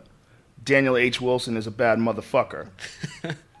so that's it, and boom, it reads it. Dude, mine doesn't do that. I have Dude, notes. I gotta figure out you where must. that button's at. It's right at the bottom of the keyboard to the left of the space bar. Shit you see how awesome that changing. is? Yeah. I mean, I just said it for the folks at home who are listening to this. I just said that into my phone, and it's an instantly printed up exactly what I said. Daniel H. Wilson is a bad motherfucker. It is even spe- spelled bad motherfucker correctly. Have you done this yet? Text Paris Hilton. I want to eat her asshole. Hey, man, that's just rude. What if the, Paris Hilton was listening Here's to this? message to Paris Hilton. All right. Ready to send it? And it says, I want to eat your asshole. And I'll send it. Okay, I'll send it. Well, luckily Siri Paris took care of Hilton that is for in you. your phone, Yeah. or does Siri just know? Huh? Siri just looked it up. It's uh, oh, you can't see it. Yeah. Well, that sound what you just did was very rude, young man. If you really did send her that, you are abusing technology. You're a part of the problem. Whatever Siri did, I didn't do it. Even Oh, yeah, if she wanted right. her asshole licked, she probably doesn't want you bringing it up like that. You know, it's like Jesus. Can we like talk about it in private after a couple cocktails? Yeah, and we don't need. the- Yeah, I like it. Okay, I like it when I'm clean, but uh, I don't need it to be on a podcast, bitch. You're rude, dude. Just want you. Every morning, seven thirty before she leaves the house. Your uh, your uh, book Robopocalypse is a New York Times best-selling book.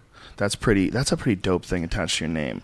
New York Times best-selling author. I know, man. I love it. I got it on my Twitter handle. I'm gonna. You're I'm gonna legit. eventually get over it, but for now, I'm still really into. It. No, why would you get over that? You're legit. That's like what everybody wants. You, Well- you're you're like a, that makes you like a black belt in writing. it's i think it really is important because it's in, in when you're writing for a living it's really hard to convey to people whether you're doing all right or not Mm-hmm. like because people you'll be at a party and no one knows who the hell you are. You're a writer right, Right, i mean right. why would they? It doesn't really matter how successful you get. They're not going to know who you are. And you're at a party and someone says what do you do? You know and you're like i write science fiction for a living. And they're like well, good luck with that, man. Like, hope that works out. And, and it's like, well, no, I, I'm I'm doing okay. Like, you know, we could talk about it. It's not embarrassing. Like, Oh, that's funny. So they automatically assume that you were failed. yeah, I think Is so. it, was I it mean, because you're not kinda- Stephen King? It's because think it's really hard to make a living writing science fiction. I mean, it's actually it? scary. I mean, the the understanding is if you say I write science fiction for a living, the understanding is you do not get paid. You have another job. that's interesting because I would think that there would be a big market for that. There it, it is, seems right? to be. Yeah, it seems to be. There's a lot of people that are science fiction buffs. science fiction's killing it, but like yet it's it's still sort of got all this like bad image problems from like the pulp era, you know? Hmm. Like so, so like Doubleday, my publisher, they they promoted the book as a techno thriller. Wow. Not science fiction. It's a techno thriller because there's like a science fiction ghetto. There's Oh like a science fiction sub Distinction. Yeah, and if you fall into that, then you go into the science fiction. You don't go into the mainstream popular like you don't go on the front table. You go into the science fiction area. That's so weird. and, and you know what pisses me off? It's like you, science fiction is a bad word.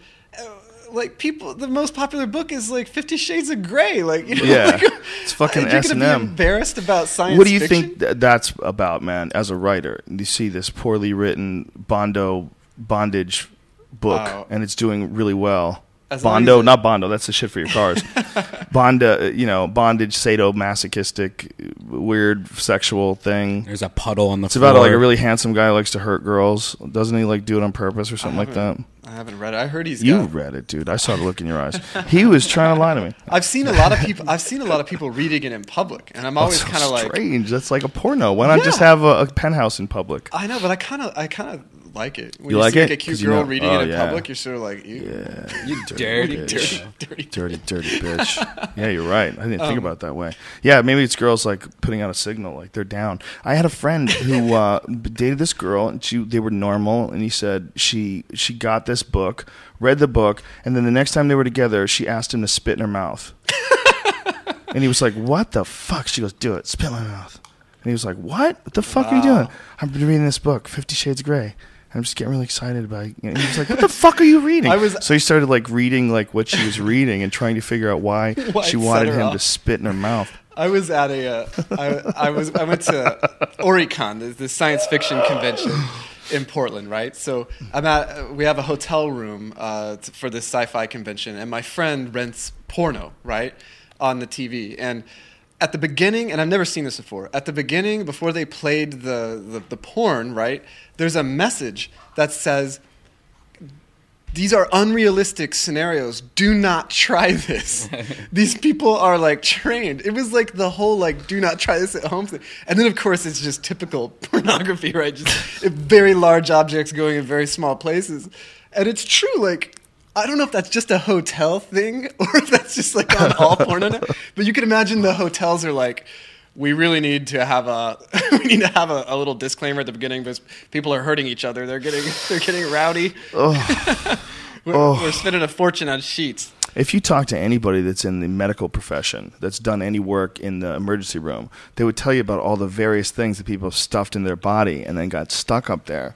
And it's Yeah. it's crazy, man. I had a friend who who- they had to pull a light bulb out of this dude's ass. Oh my One of those God. twisty light bulbs. Oh, you know those like they're slightly thicker glass because they're kind of twisty. At least it wasn't a fluorescent. Yeah, It right. had What's that? Is broken. it safer? it had broken in his ass. Yeah. They, they had to pull this out of his ass.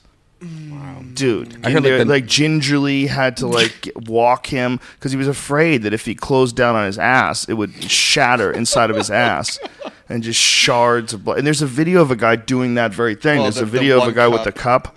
Oh my god, I've it's never seen it. horrific. It's a, this time he, he doesn't do it with a lipo, but he does it with a cup, like a th- which is even scarier because it's a Glass heavy, jar thick glass jar and it breaks off inside of him and he's pulling these chunks of glass with blood and it's all falling out of his ass and it's one of the most disturbing things you could ever see on the internet you're, And- and you're just welcome Keep in mind, you, if you see it, you can't unsee. it. yeah you don't want to see it but you do want to see it I can't even watch Just to Tosh know. anymore. I don't like it. Because it's Tosh, I just feel like it, Tosh they should just rename it to somebody's about to get a compound fracture. right Wait for it. It's like the new faces of death. And you, yeah, much- and you never know, right? It could just be like some old lady crossing the street, or like a guy taking a drink of milk, and then compound fracture. you want to see a just like, broken toe a horrifically I will- broken toe I'm not Oh. gonna look at it. You don't don't- you're not gonna see look at Is it? it I don't wanna see yours? No, Anthony Perosh, uh, he's a fighter that fights in the UFC, and he Ah. uh, just had to withdraw from a fight because of a broken toe.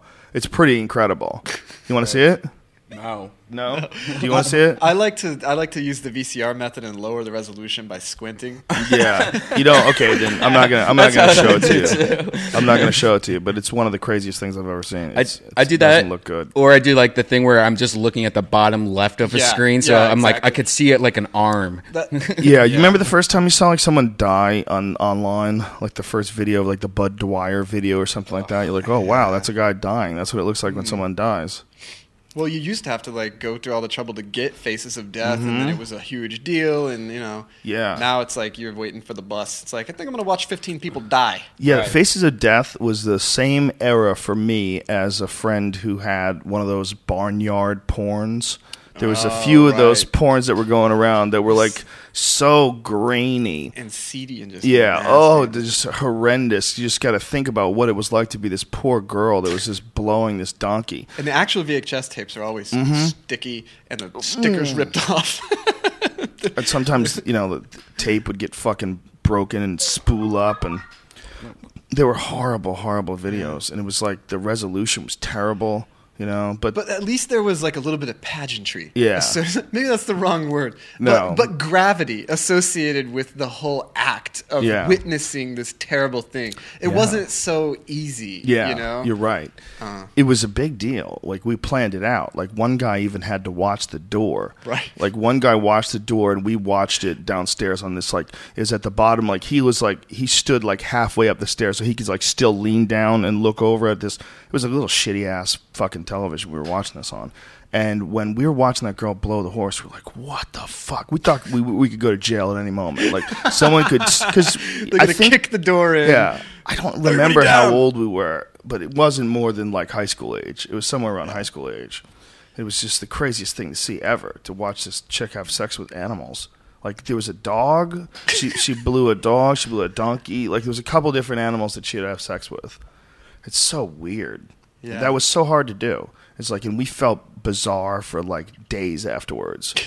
You know, Everybody's kids, just kind of like, hey. kids today they just Hey. laugh about that shit. They think it's hilarious. Yeah, it rolls off of them. I mean, they, they witness so much more so much faster Yeah. than we ever did, and I don't know. yeah, there's a there's a weirdness to this life for them that just never existed for as far as we know for any human ever. This this weird connection to almost anything. If you leave your kid out in the world with an iPhone, you send them out in the world, you're giving them access to fucking everything. That's the Yeah. whole world. They may, I mean, they're not going to probably get t- taken by internet scammers from their iPhone, but almost everything else. There's a Times article right now where they're interviewing people, like a bunch of different people, about porn, you know, Uh-huh. and the impact on society. And then that there's somebody that says exactly that. They're like, look, you know, kids have access to everything. It's really impossible to limit that access. And so, and they're talking about how all this easy access to porn has affected people's sex lives. And apparently, uh, you know, certain they go through and they catalog which sex acts occur in the majority of videos so they can say like 88% of videos have a facial you know and, then, and then they look and they, there's a direct correlation what happens in those videos is is what people want to do uh, at home you know That's funny. So like butt sex goes way Well, up. it, must be. They said like 80% had butt sex and then 4% of people actually had butt sex which is what do you mean? Eighty percent in the video uh, well, in the video, eighty percent of the people did it, but in real life, four percent of the people did it. Yeah, because there's a correlation between sense. demands and what's in the videos, not so much a correlation between what actually happens because of the gatekeepers on this whole process. are the uh, females. Yeah, well, that's why we- like go fuck yourself. yeah, what's we've we always talked about like it must be so crazy in the gay community because there's that not yeah, that I said female the same thing influence. to my wife. I said the same thing to her. I said, "Thank God that you guys are slowing us down, bec- and God knows Yeah. what's happening in that community because there's no breaks." Yeah, believe me, there's no way it would be the same. If men and women were the same, like as far as like our, our veracity, it would be just like gay people, and it's not. You know, the the men have to tone down for the women. It's uh, it doesn't exist in the gay community. They have a totally different, bizarre operating dynamic. yeah, yeah. Well, I'm sure that, that everybody acclimates to it, and you know. I guess they have less sane. suppression though that way. It, you know, certainly they know each other, they understand each other better. Yeah, I, and I think that that also that relationship, whenever you have gay friends and you see how their relationships, are, you know, to the extent that you that you see that if you're if you're heterosexual and you're, I mean, obviously you're not. seeing the whole story they're not seeing Uh-huh. Right. your whole story in your bedroom either but i think that the, those types of relationships uh, each person has their own specific one and it affects each other Uh-huh. you see that like you know uh, my friends that are gay tend to have like relationships where they trust each other a lot and and they're a little looser it's not a lot of jealousy and stuff maybe i just have weird friends i don't know Mm-hmm. But uh but it's interesting you know th- they you rub off on each other Yeah, it's uh, it's interesting that they it's like a just it's just a different dynamic, you know. And for whatever reason, the real issue lies in the fact that it's not legal everywhere, that they don't share the same rights as people everywhere. And that to me is really bizarre. Because if two people want to pretend to be the husband, why? What do you give a fuck? As long as they're together. You know, if one guy wants to pretend he's a woman, what do you care? Why do you care? They're just two people that want to get married. yeah. The idea that you ha- you would have to be have a certain sexual proclivity in order to engage in this marital contract is just so bizarre. And if you allow any sort of bizarre any sort of discrimination that doesn't make any sense objectively. If you allow any of that in our world, then it's going to come at you too, man. And if you don't take a stand for p- gay people that want to get married and for whatever reason they're being persecuted by numbskulls and overly religious crazy people, if you don't take a stand for them, then who's going to take a stand for you when it comes in your direction? Who's going to take a stand for humanity? Because it's just a person who happens to like men. Why do you let them marry each other, you fuck? What do you care? yeah i agree. Doesn't make any sense. I think you know there are a lot of like cultural mores or whatever, right? However you pronounce that word, Mm-hmm. like uh, sort of stuff that people just think is obvious, you know, and it's just accepted. But times change, you Yeah. know. Yeah. People, our relationships, how human beings interact with each other, you know, even just like you think about people interacting over the computer, Yeah. stuff like that. All that stuff changes, and so all of the cultural stuff has to change too.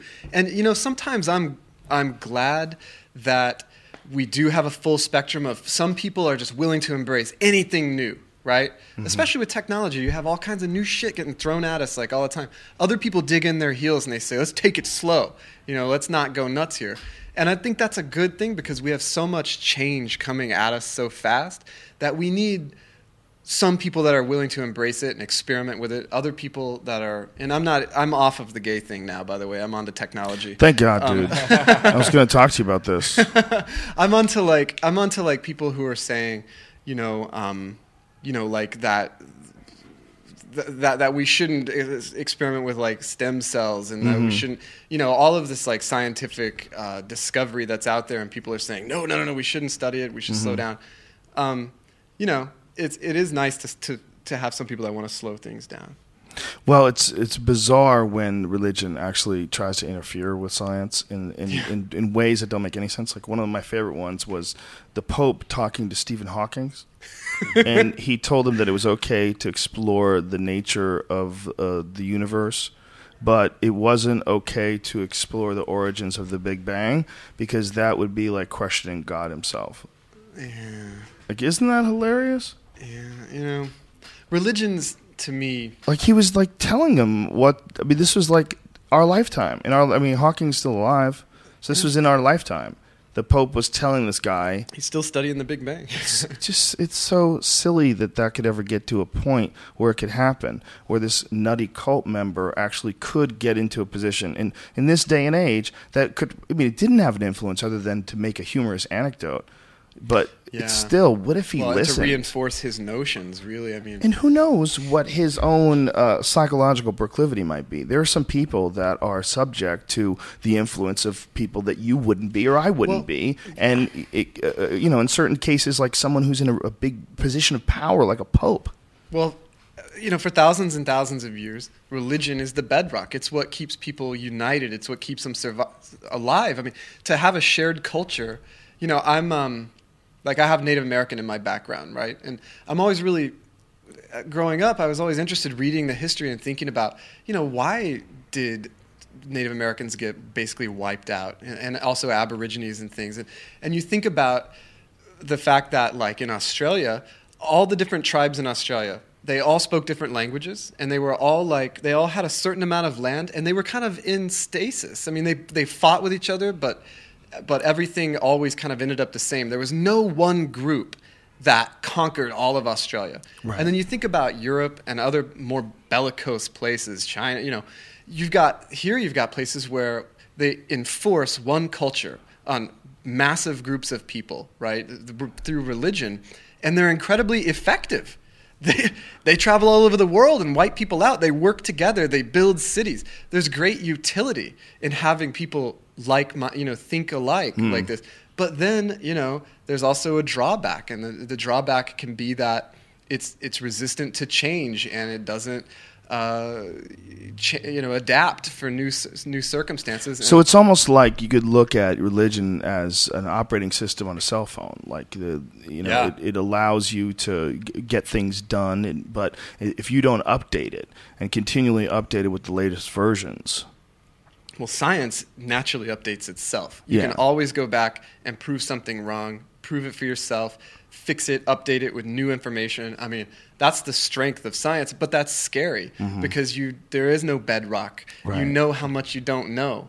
And you really have to trust yourself a lot, I think, to to to really trust science because you are acknowledging that you don't know everything. you're allowing a thought into your mind that a lot of people do not find comforting, and It's that really is scary. that no one is watching this thing. No one's paying attention to this. Then we essentially live in a soup of madness, you know, and that is that is the world that we actually exist in, and we we want to pretend that we're in this strange Sandra Bullock movie where everything's going to be okay and everything's going to be normal. And one of the best ways to do that is to think that there's a guy that lived a long time ago that came back from the dead, and and he absolved you of all your bullshit. You just got to take him into your heart, and you're good, no matter how bad you've been in the past. Well, and it's they not go about, with that. It's not about you believing it. It's about lots of people believing it. So you draw strength on, on Uh-huh. other people. Yes, and good point. I think it's a natural human thing to do. I don't think, I think it's an operating system. I think it's like a scaffolding for it- morals. I think of it as a policy. Like it's it's a it's a set of behaviors. You know, for certain situations, we'll behave this way. Mm-hmm. Yeah. And and uh, yeah, and it glues people together. and Sort of like when a guy wears a suit and a tie, he's going to be a gentleman. The gentleman, would the gentleman care for a drink? You know, I mean, a guy doesn't say that if you know you're wearing like Muay Thai shorts and flip flops. and you're sweating. You know, they don't at. want to have anything to do with you. They wouldn't say, "Would the gentleman like a cocktail?" They'd be like, "Sir, you can't come in here naked with flip flops on." You know, we want you to look in a very specific, uniform way, and that is uh, that's how I know I can predict your behavior. You're going to behave like a gentleman. Well, that, believe it or not, I can make anything tie back to, to robotics, but I believe you could. that uh, that actually ties back in. When you build a robot, right? What you choose to make it look like is a promise. It's a guarantee to the person that's going to interact with it. So Mm-hmm. if you build a robot that looks just exactly like a human being, then anybody that walks up to that robot is going to damn well expect that that robot is going to be as smart as a human being. If you say, "What's up, buddy?" it's going to say, "Hey there, pal." And if it doesn't, people get mad, you know? Which is why I don't think we're going to see super realistic like you know androids anytime soon because we don't have the the, the full package you know we've we may be able to make it look really realistic Mm-hmm. but we can't make it behave in a really realistic way Why is that? i mean just because that's the hard part right? But is that? I mean, it's it's a temporary hurdle, isn't it? I mean, with the way science continually grows in this exponential manner, it Yeah. seems that if they could figure out, they can sort of figure out how to mimic various aspects of uh, the, the actual human. yeah i mean uh, we're making progress but Do you think they'll actually engineer in egos and things like that? yeah yeah i mean Self-respect? or, they'll copy it you know they'll make it they'll mimic it to the extent that you can't tell the difference What if they? What if robots start like revenge beatings, waiting for people behind cars if people talk shit at them in Socks a full of meeting? doorknobs Yeah, beat the fuck out of them. i think that'd be a malfunction yeah Yeah, it That would be, but you would have to. Is there a way you could ever, like in the Alien series, like we've been engineered to never harm a human being?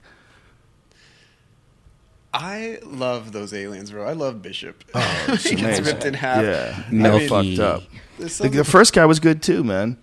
The first guy was good too. Spoiler alert! Spoiler alert! In Prometheus, there's another one. yeah. Oh yeah. The, uh, what's the his most name? substantial? That awesome actor. Yeah, uh, yeah, yeah. That dude.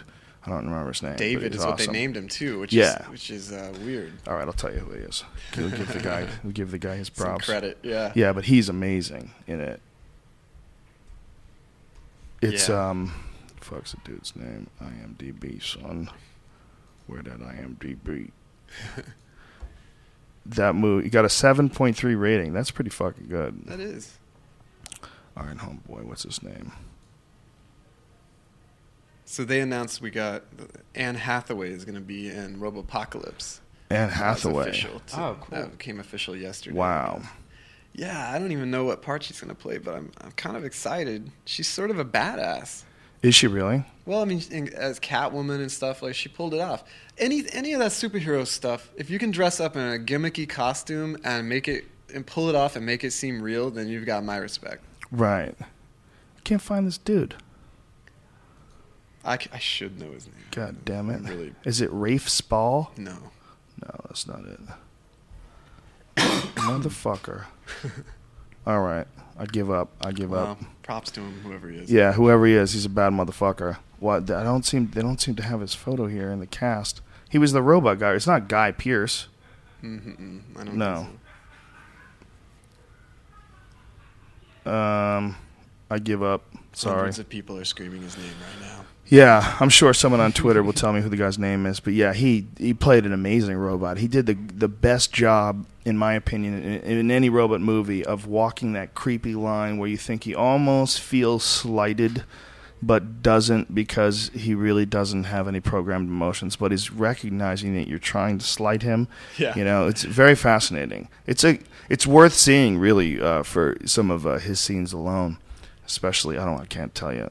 It's Well, for, too you much know, of a for like a really realistic humanoid or android, I mean, like there's a momentum behind the emotions, right? So even if it doesn't feel pissed off, Uh-huh. if it looks and in all the ways behaves completely consistently with how a human would behave, then you're going to be sitting there waiting on him to be pissed off. And even if his face is totally blank, you're probably going to project on it and be like, Yes. "Is he a little pissed off?" Yeah. Mm-hmm. Because everything else is consistent. Like, but okay, so he's designed not to be pissed off. That's somehow it's hard to believe whenever you have a full working model Yeah. of how people behave and it's been trained on people. Well, also, the guy's name is Michael Fassbender. Michael Fassbender, yeah. Spoiler alert. Also, Mm. in he actually acts in almost a vindictive manner to one of the guys who had been fucking with him in this uh, in this movie. It was kind of interesting I gotta see this. how they uh, they had had it set up. It, it, you know, it wasn't like I said, it wasn't a terrible movie. It just wasn't what I was hoping it was going. to Michael Fassbender, that's it is. He played David. He was the second one. There it is. He's just his hair is a different color in this photo. I got confused.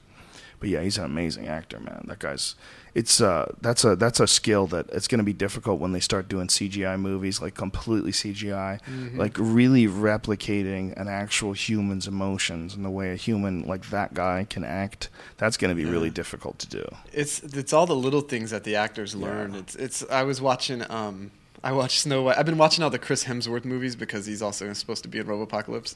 Who's Chris Hemsworth? He's Thor, Mighty Mighty Thor. Oh, cool. And he's in Red Dawn, and he's the, the remake, and he's in Snow White and the Huntsman. He's the Huntsman. So I was watching that, and and I, I can't remember the name of the actress who's she's the one from Twilight. uh, Kristen Stewart? Yeah. Yeah. And she does this. She's you know really pretty, and she does this thing where you start to notice like that. It's like almost her trademark. Like she breathes really hard, and then her collarbones sort of stick out. You know, and it's like that's like an acting thing. Like or when you notice their little nostrils are flipping around, you're like, that's why they get paid the big bucks. You know? That's Those hilarious. nostrils are like doing SeaWorld shit and flipping out of the water, and yeah. That's funny. Yeah, they uh, they have very sp- some people like they're the same guy in it. Like Christopher Walken, he's the same guy in like almost every movie ever. Yeah. Right? He, I read an interview with him. He said that they started like now he has a clause in his contract that says they can't rewrite it to make it weirder when they hire him because he's tired of all the roles shaping to fit him instead of him having to act. Oh, that's funny. Like so, as he gets it, like, look, we're gonna have Christopher Walken, and he's gonna be on acid twenty four seven, and he, he only wears like uh, flippers and uh, golf shoes and Yeah. shit like that around the house. and he was just supposed to be someone's like dad or something. You know. Yeah, I wonder if yeah, like the variety of roles that he gets offered. Everyone's crazy. Everyone, every role that he does Yeah. has got to be a crazy guy. And once you get typecast, I guess. Al Pacino, like he's got to scream. There's got to be at least one ranting, screaming scene in every movie.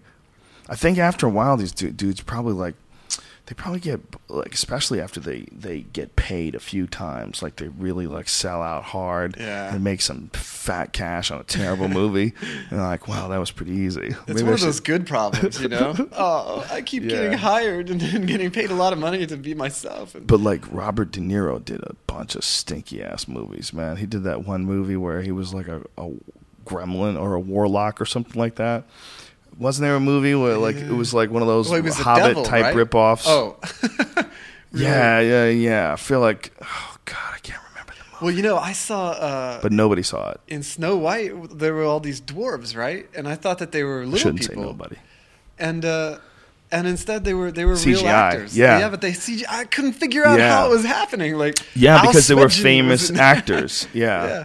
That was a that was a big point of contention with uh, the little people community because Oh, they were like, "What the fuck, man? Like these are the only gigs that we could take, and instead you think it's cute to show off with, uh, you know, like there's Yeah. plenty of uh, little people actors that would have loved those roles.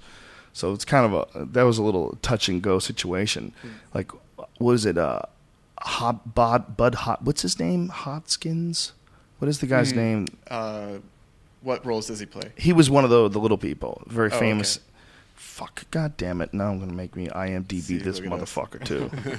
I might be MD more today than I ever have in my life.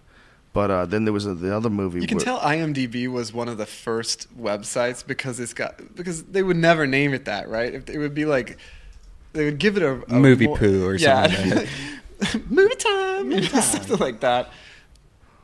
Yeah, YM IMDb, Internet Movie Database. I guess it's easy to remember. Plus, it's four characters, man. You can't get a website that's four characters. Bob Hoskins. Hmm. That's homeboy's name. He's been in a gang of movies. Well, is he Bob Willow? Hoskins? Bob Hoskins was in. Um, wasn't he in Roger Rabbit? Wasn't he in that too? There's Yeah, the guy he who was. was. in Willow and Star Wars and like Dude, this guy's been in fucking everything. This guy's been in a lot of shit. He's been in a lot of shit. But uh, he's in that movie too. See, I feel the same way about in Robopocalypse. It's all Native Americans. Mm-hmm. Like, so I have this feeling that if the federal government were to fall apart, there are all these sovereign tribal governments that are around that have jails and cops and hospitals and Right. everything that you need, right? Only it's smaller. Right. And uh, and in the book, like everybody ends up there, and so in the movie, I don't I don't know. I haven't read the script. I don't know anything about it, but. I'm like wondering, are they going to hire native actors? You know, You would hope so, right? Indians, Yeah. uh, because it's like an it's a Osage army Yeah. basically. And They would just have to maybe look a little bit more carefully, but I'm sure there's plenty of qualified people. Acting is one of those things too, man. There's a lot of people that you don't know that can do it. There's, It's it's one of those things where there's so many people out there that have done theater and, and they, they can fucking act. They know how to act. Spielberg's good at like getting people that aren't big names Yeah. and scouting and making them Yeah. big names, but at least while they're with him. Well, you know, I think when you've been in the movie business that long, you trust like casting agents too, and like a casting agent can tell you, "Hey, there's this kid. He's been, you know, he's Yeah. amazing. You got to check him out. Nobody knows who he is. Basically, he's really got something special, and he's perfect for this one particular role that he might have." You know, but uh, he's he's good at it. But some people just it's it's kind of funny that we have this thing with movies where we accept that we're seeing the same guy over and over and over again in a bunch of different lives. whooping some ass Yeah. and- I mean, in one movie he's the last American samurai or whatever the fuck he is. In another movie he's a vampire. now he's gonna be uh, Jack, uh, Tri- the the guy from the who is it, Clive Cussler or something? Oh man, From what we're movie? terrible, dude. yeah, we're we're fucking up today. uh, anyway, yeah, he's uh, I need some bulletproof coffee. he's playing a guy who is actually like six foot four linebacker. Build. Oh, he's playing. Is he? Pl- no, that, I was just thinking of um, Matthew. No, uh, Matt Damon. Didn't Matt Damon play a rugby player, a famous rugby player? Didn't he? No? He could pull that. Think he did. Seems like he could pull that off. Yeah. Is he? Is he Yeah. Little? Fairly. Seems like a no, I mean he played the guy. Bourne Identity Yeah, he movies. seems He's like great. yeah, I bought that. I was. Although I bought the new guy more. I bought the new guy. I believe the new guy was more like natural as a killer. Who's the new Jeremy Renner? Is that his name? Renner. Yeah. Yeah, We- Hey, we knew somebody's name today. Yay! That guy's a got it wrong. badass. I fo- what I found was amazing about that movie, though, was that one of the things about that movie is that this guy can endure like incredible cold and pain. He could do all these amazing things physically, and yet he also had incredible discipline, and he never chased pussy. It's like he, they made him the most unrealistic superhero ever. Because like I was thinking about, they were going over James Bond today, and they were talking about uh, on the Ron and Fez show. They were talking about all the different names for the James Bond women and which one was the hottest and which girl, Right. which James Bond girl. They Is had that a a weakness? Because they portray that as his great strength. Yes, you know, it is he's his great strength. Seducing women, he's doing this to them. Oh, yeah. They're powerless. Mm-hmm. Instead of he's getting portrayist. You know, well, he's like- he's just not real. He's not even trying to get laid. He's like he has no no needs whatsoever sexually, Yeah. but yet he flips through the air and lands on top of the roofs and beats the shit out of everybody and carries this woman the whole way. But she just wants like that is like the ideal man. All she wants Women want a vampire that won't suck your blood and can go out in the daytime. He just sparkles. They want I mean they want this super badass who doesn't want any pussy at all. He's just your guard dog that he takes care of you everywhere. He doesn't even try to fuck you. Like this woman is unbelievably beautiful, and he's saving her through the entire movie, and they never even so much This as is make Bond? out. No, no, no, it's not Bond. Oh, okay. It's Jeremy say- Renner, one of the new Bourne the- Identities. Right? Because I was okay. But I'm saying at the same time, if you go back and look, like they had a Bond movie called Octopussy. Yeah. I mean, that is the most unsubtle play on words ever. I remember my grandfather had that VHS tape, and I was like, "Oh yeah!" like I, I like grabbed that one and popped it in as soon as he was out the door. always getting hot freaks. that was part of being Bond. He got Yeah. laid like crazy, and it was a good thing back then. But not anymore. A superhero can't do that anymore. Did the new is the new Bond a philanderer? I don't know. Is Yeah, he? Does he go? Skyfall. Does he go and get some ass in this new movie? He must. I mean, it's his trademark. He's gonna have a martini. He's gonna Go- go chase some a ass. Neat gun. Yeah, he's gonna win always. in the end, he'll be fine. You know, he might have a little cast on his hand or some shit like that, but in the end, he'll like meet the queen or something. So I heard Heineken paid a bunch of money so that he only drinks Heineken beers during the uh, during the movie. Uh, it's unsubstantiated, but it, Oh, Well, have you seen the video, the the commercial rather? Yeah. The, the that's a pretty well done commercial for a beer commercial. and. Heineken was going that way already because they had all those commercials with dudes flipping through the air, and he's just kind of a Bond esque kind of badass. Yeah. So I guess that's okay. Heineken, it's Is not like it? Heineken sucks. No, Well, I- I- if they could pay him to only drink Heineken, what's wrong with that? I like Heineken. Yeah, the, it's the principle of it. What is the principle? The principle is that it's product placement in a Bond movie, which is semi-sacrilegious. Is that it? Is it? I mean, I don't know. Is Kind it, of Does it matter what movie it is? I Yeah, it kind of does. There's certain things like Bond that are like sacred. You know, I mean, Bonds. You got to go Sean if Connery, Roger shit, Moore. Go Mission Impossible if you want to. If you want to only drink like if you want to whore out your main character. They, but they already hoard out Bond during the Pierce Brosnan era. with with cars, right? That was like, wait a minute, but he wasn't Bond. The Daniel Craig is Bond, okay? Daniel Craig looks like a real English bad motherfucker that could snap your neck. That's the consensus. Pierce Morgan was like, or what's his name? Not Pierce Brosnan. Morgan. Pierce Brosnan.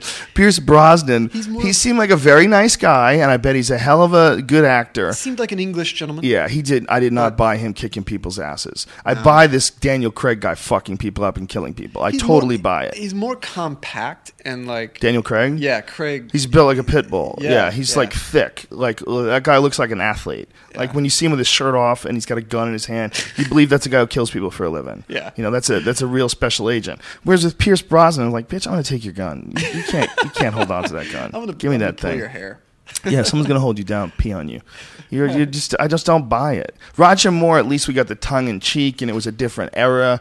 Pierce Brosnan was in this weird sort of like '90s drama transitioning era. into an action movie. Yeah. You know, I got a theory about this too.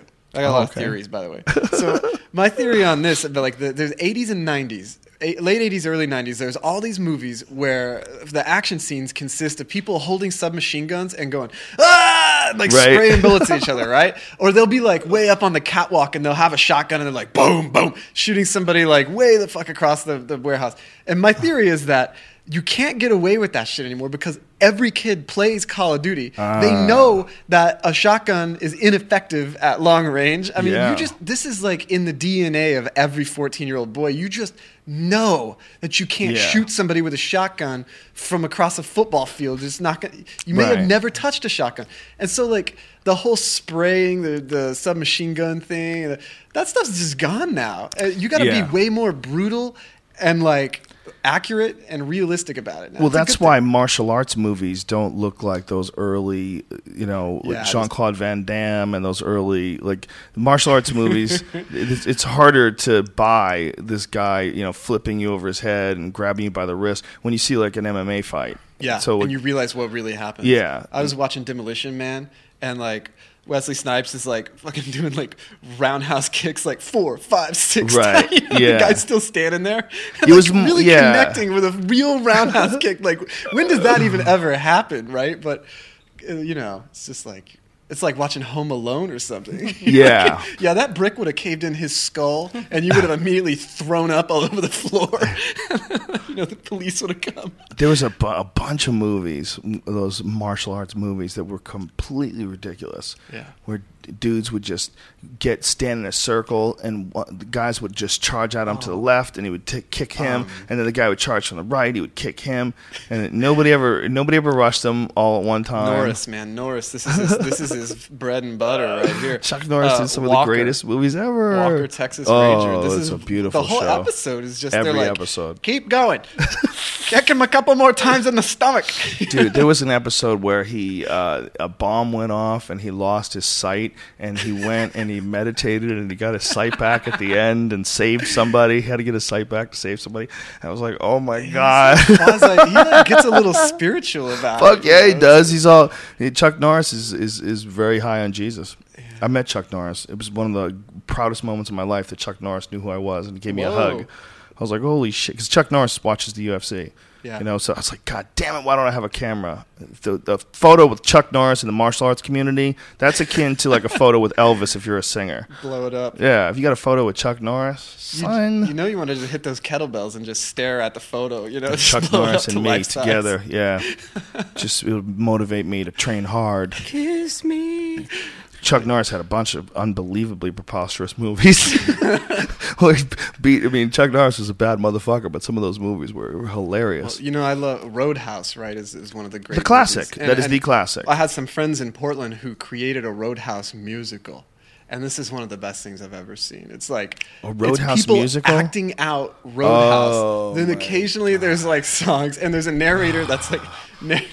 Oh my god! And I, I was like, "Did you guys get permission?" And they're like, "Ah, you know." they just did it. They just did it, you know. Are and, they like, doing it for profit or is it just for fun? Yeah, well, you know, it was for profit, but they sold out. I mean, these are real actors, and I don't think anybody would find it as anything other than uh, you should. The, sh- ideally, people would look at it and say that's a tribute. Yeah. you know, and and it's it's what keeps people buying the DVDs and keeps Exactly. investing in the movie. That was a great bad movie. It's a great bad movie. dude, it's got everything. Yeah, it's- it's an amazing it's like movie, A man. perfect storm, you know. Like at a, a certain every sort of genre, you have like movies that perfect different elements of the genre, and then Mm-hmm. you t- and then you'll have one perfect, st- one or two perfect storm movies that Yeah. get everything, and then you know, and then it dissipates. The times change. Code of Silence was a one like super legit movie that Chuck Norris did that I was trying to remember it.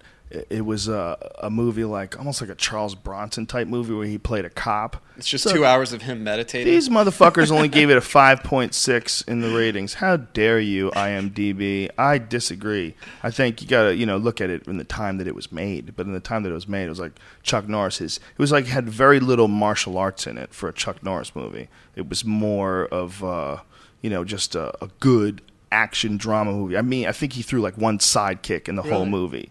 Yeah, it was more like contractually obligated to. yeah, probably. Throw Like, it in there. probably yeah. You can't have a Chuck Norris movie doesn't kick at least How one do- dude. How does Chuck Norris look now? Looks great. Does he's he? healthy. He's a martial Is- artist. Have you ever he- seen him in those commercials where he does those uh, those uh, what is that thing? It's a pulley system that they do those Mm-hmm. So exercises. he's legit then. He's Oh, yeah, yeah. legitimately because you know a lot of the action heroes from that era Mm-hmm. that are also movie stars. You know, they there's a lot of sort of surgical stuff that starts creeping in, and they start looking a little funny. Well, uh, Chuck Norris is. In, I think he's in his sixties. Let's let's look here.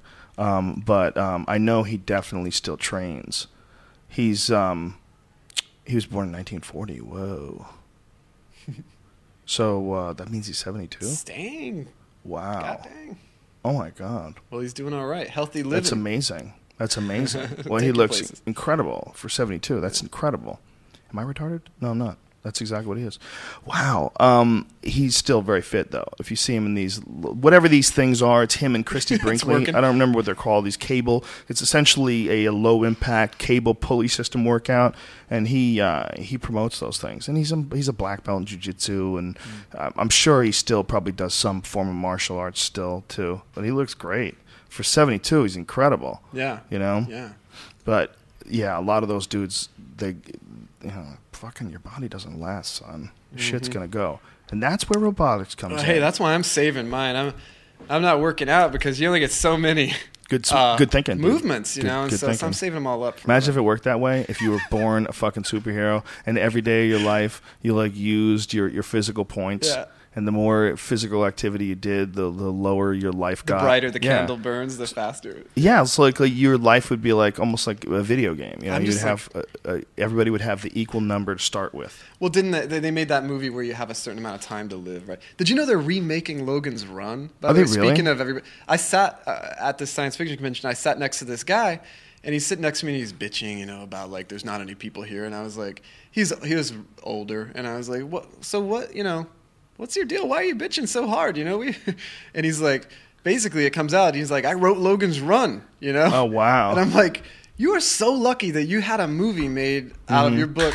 in the 70s, or and I think they bought the rights in the 60s, that people still remember, right? I mean, how easy for Mm. incredible. that to just go, you know, just be gone. And he was just bitter. Just wasn't a happy guy. No, he seemed he's, he actually seemed cool. He was sort of like he was at peace with the fact that in this world you can show up and a hundred people will be in line to get a book signed, Right. or you can show up and it'll just be like like nobody, you know, or like that one guy that wants to like talk about every aspect of Star Trek and then he sort of wanders off without buying a book, and you're like, Oh, that's got to be brutal I for just those invested guys. twenty minutes in you, buddy.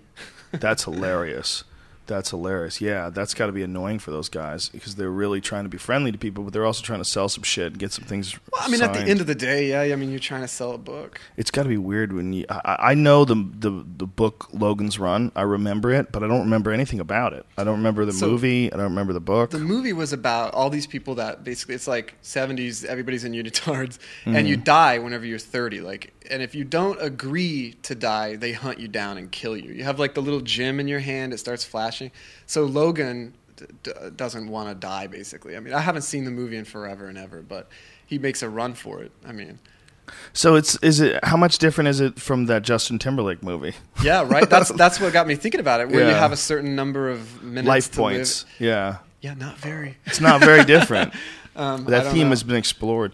Well, people are always concerned about the idea that one day, uh, due to the fact that we can keep everybody alive and the fact that po- populations are exploding, you, we're, we're continuing to figure out new diseases and how to you know cure people when they're sick, and people are staying alive longer. Like, at what point in time do we does it become an issue? Yeah. And do they ever need to control it? And how do you even go about doing that? And so all these like scenarios like the Justin Timberlake movie or Logan's Run pop up where the evil government forces you into a contamination process or Yeah.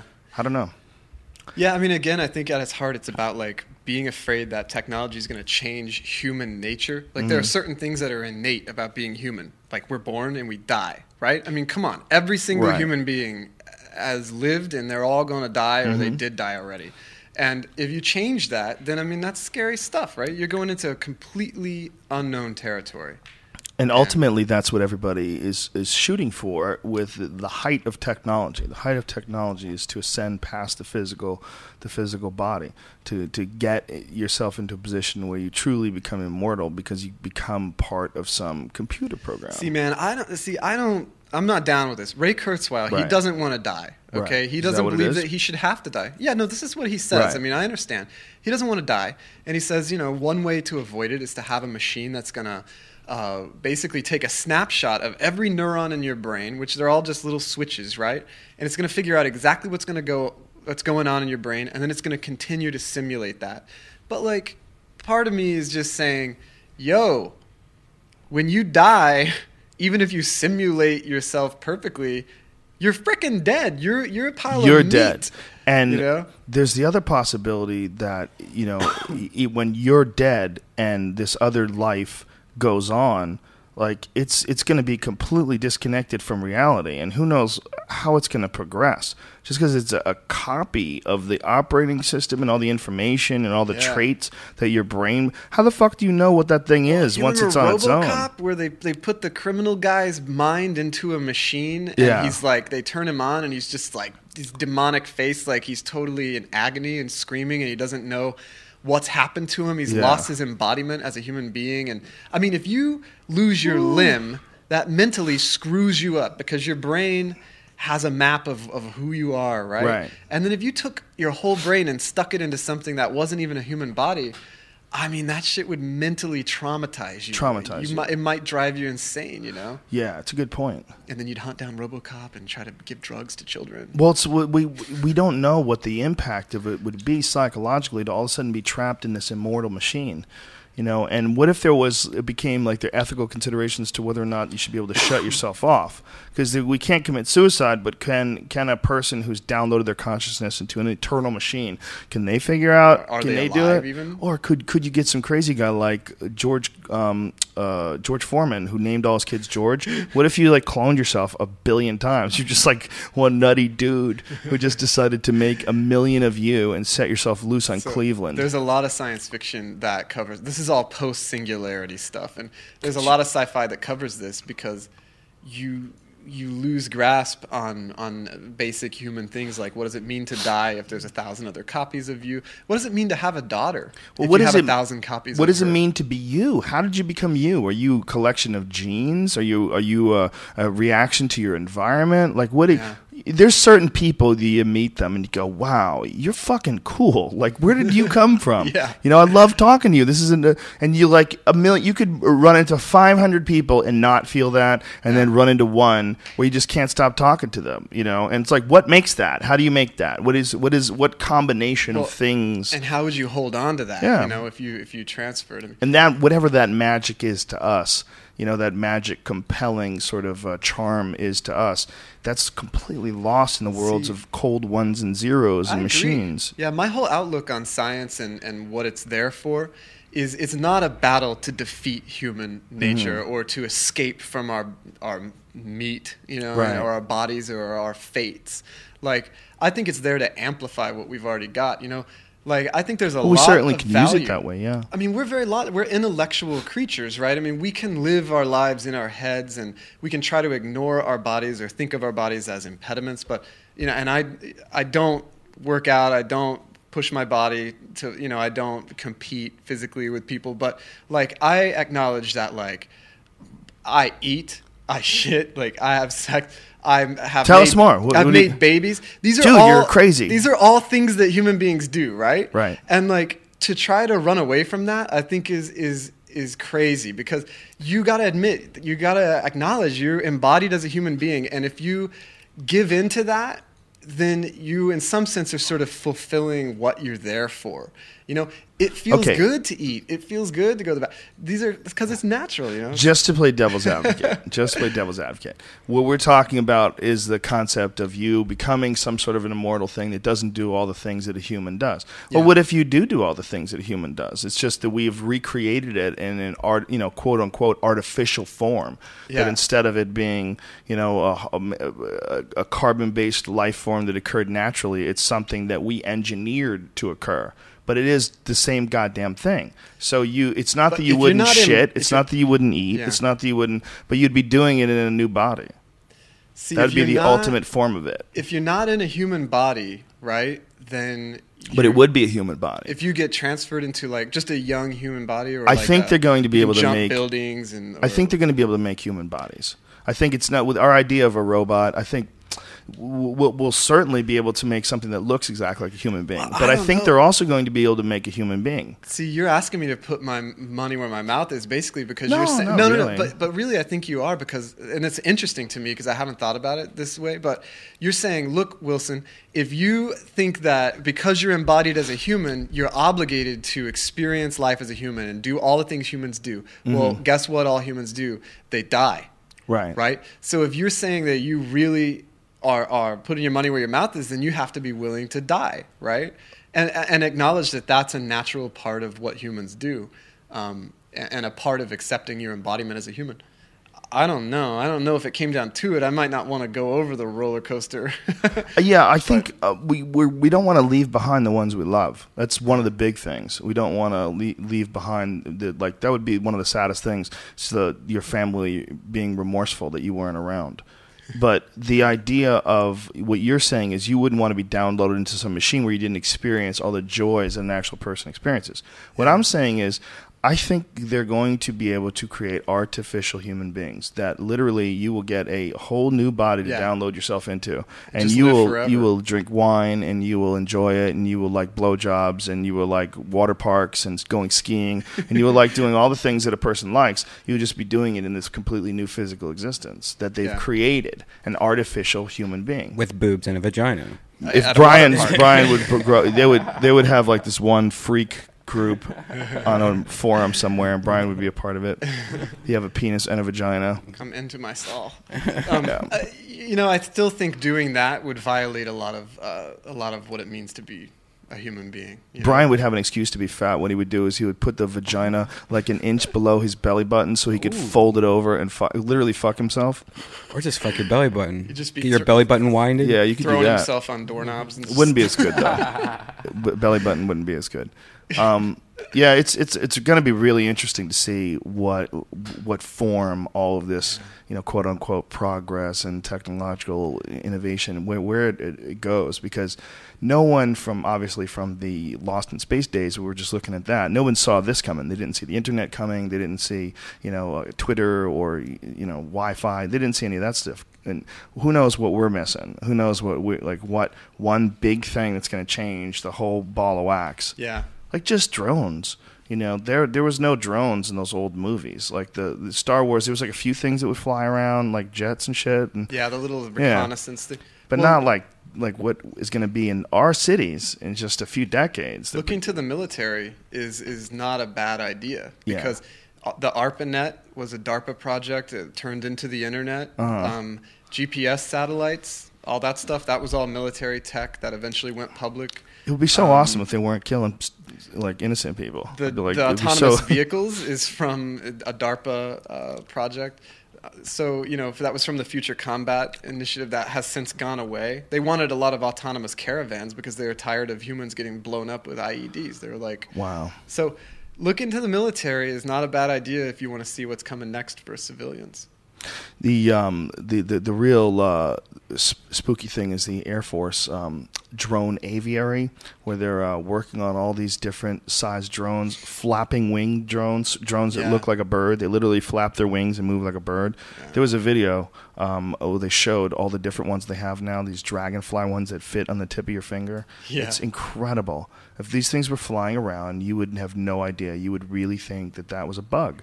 And Yeah. Meanwhile, and that's just a couple of years away. They're going to be everywhere, filming everything. Micro air vehicles when they get smaller than six inches.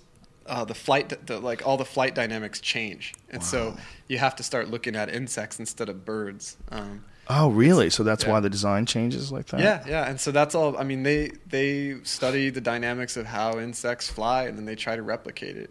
Um, Yeah, you really wouldn't be able to keep up those RPMs at the higher like mass. Like that's why a, like a pterodactyl Well- wouldn't fly like a like a dragonfly. yeah, like I'm not an ex- an expert on this in particular, but like from what I understand, the way a fly actually flaps its wings is it's more of a scoop because it's like dealing with such a small number of like particles of air Mm-hmm. that it's actually um, becomes almost more like a fluid um, the way that it's interacting. And yeah, you don't have to do that on a larger scale. You can you can get lift you know without having to do that. But The agility of a fly, if you really wrap your head around it, Yeah. like when you try to swat a fly and he darts away from you, it is mind blowing how well those fuckers can move. Yeah. With that qu- crazy setup, this little round body and these giant clear wings. they have a lot of high level thought going Yeah. on. They're just wired straight to their nervous system is to avoid obstacles. I mean, Bees are way easier to swat out of the sky than flies killer, are. killer bees. Yeah, well, you don't want that. Yeah. Killer bee honey.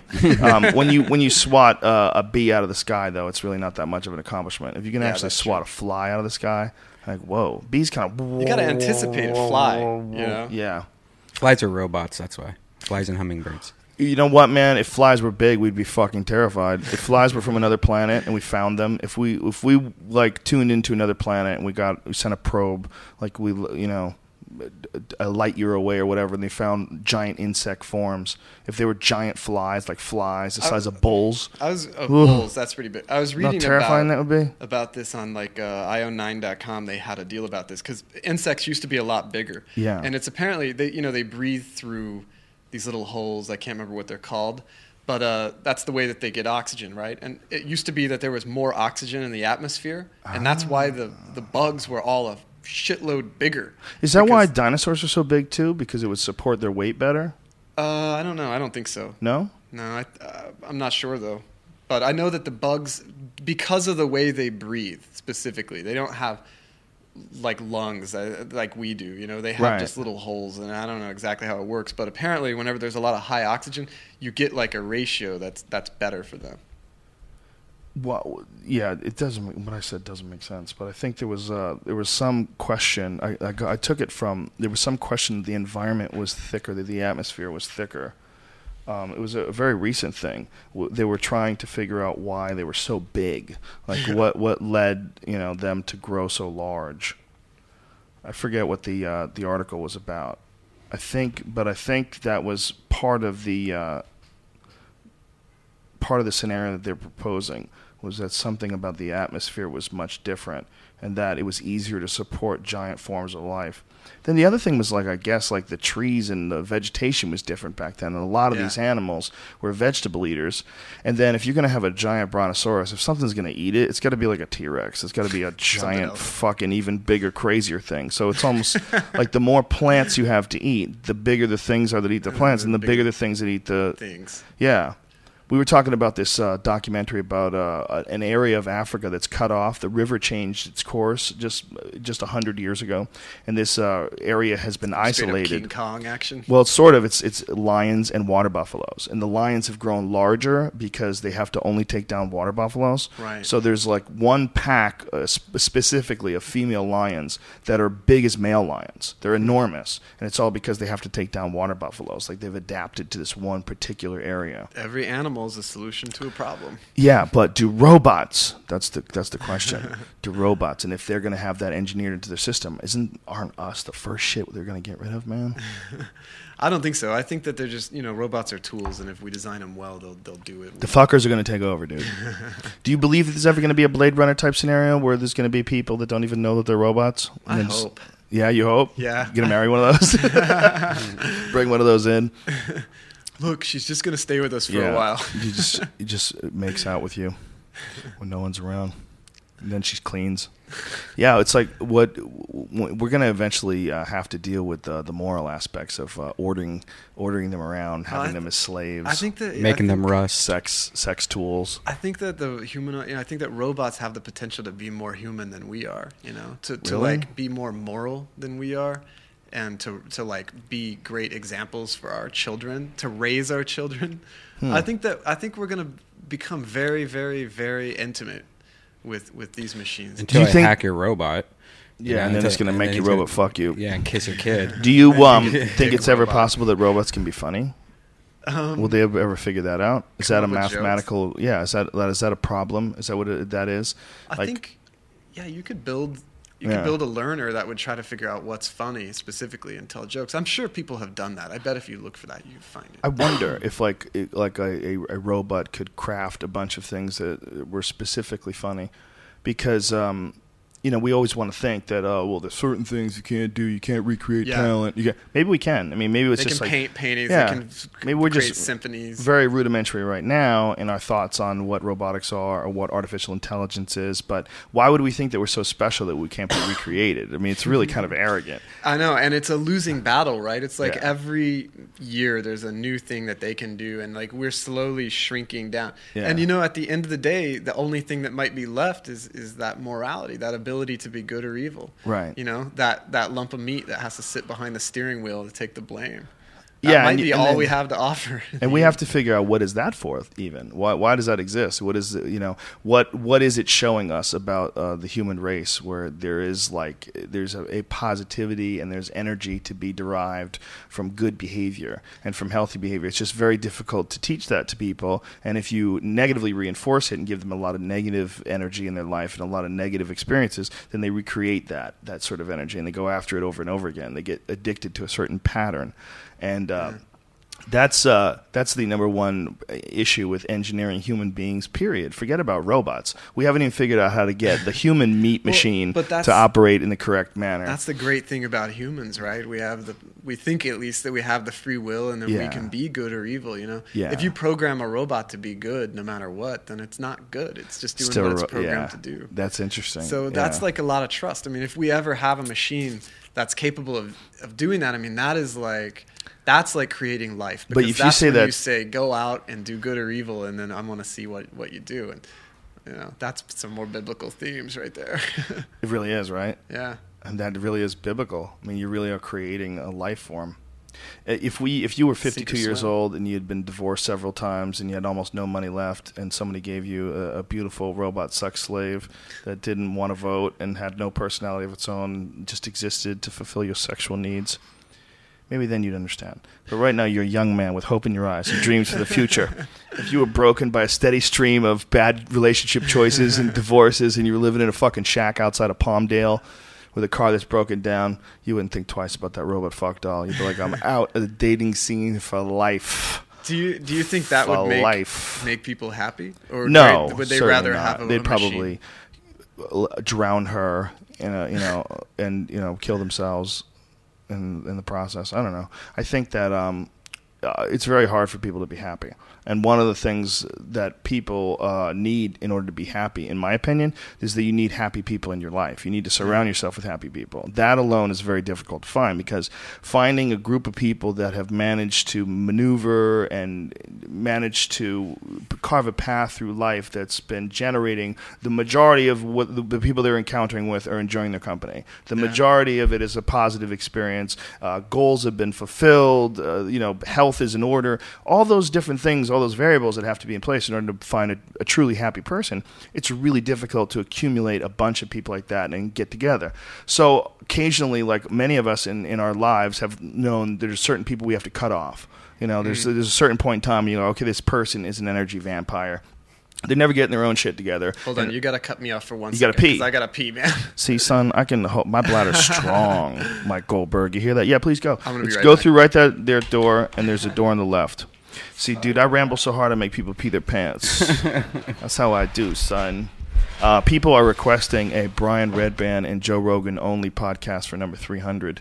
Oh yeah, Yeah, is we that have coming a- up? Yeah, it's coming up, dude. I think we only have like a couple more weeks. Yeah, We're at like what? What number is this? It's like two eighty four. that's ridiculous, son.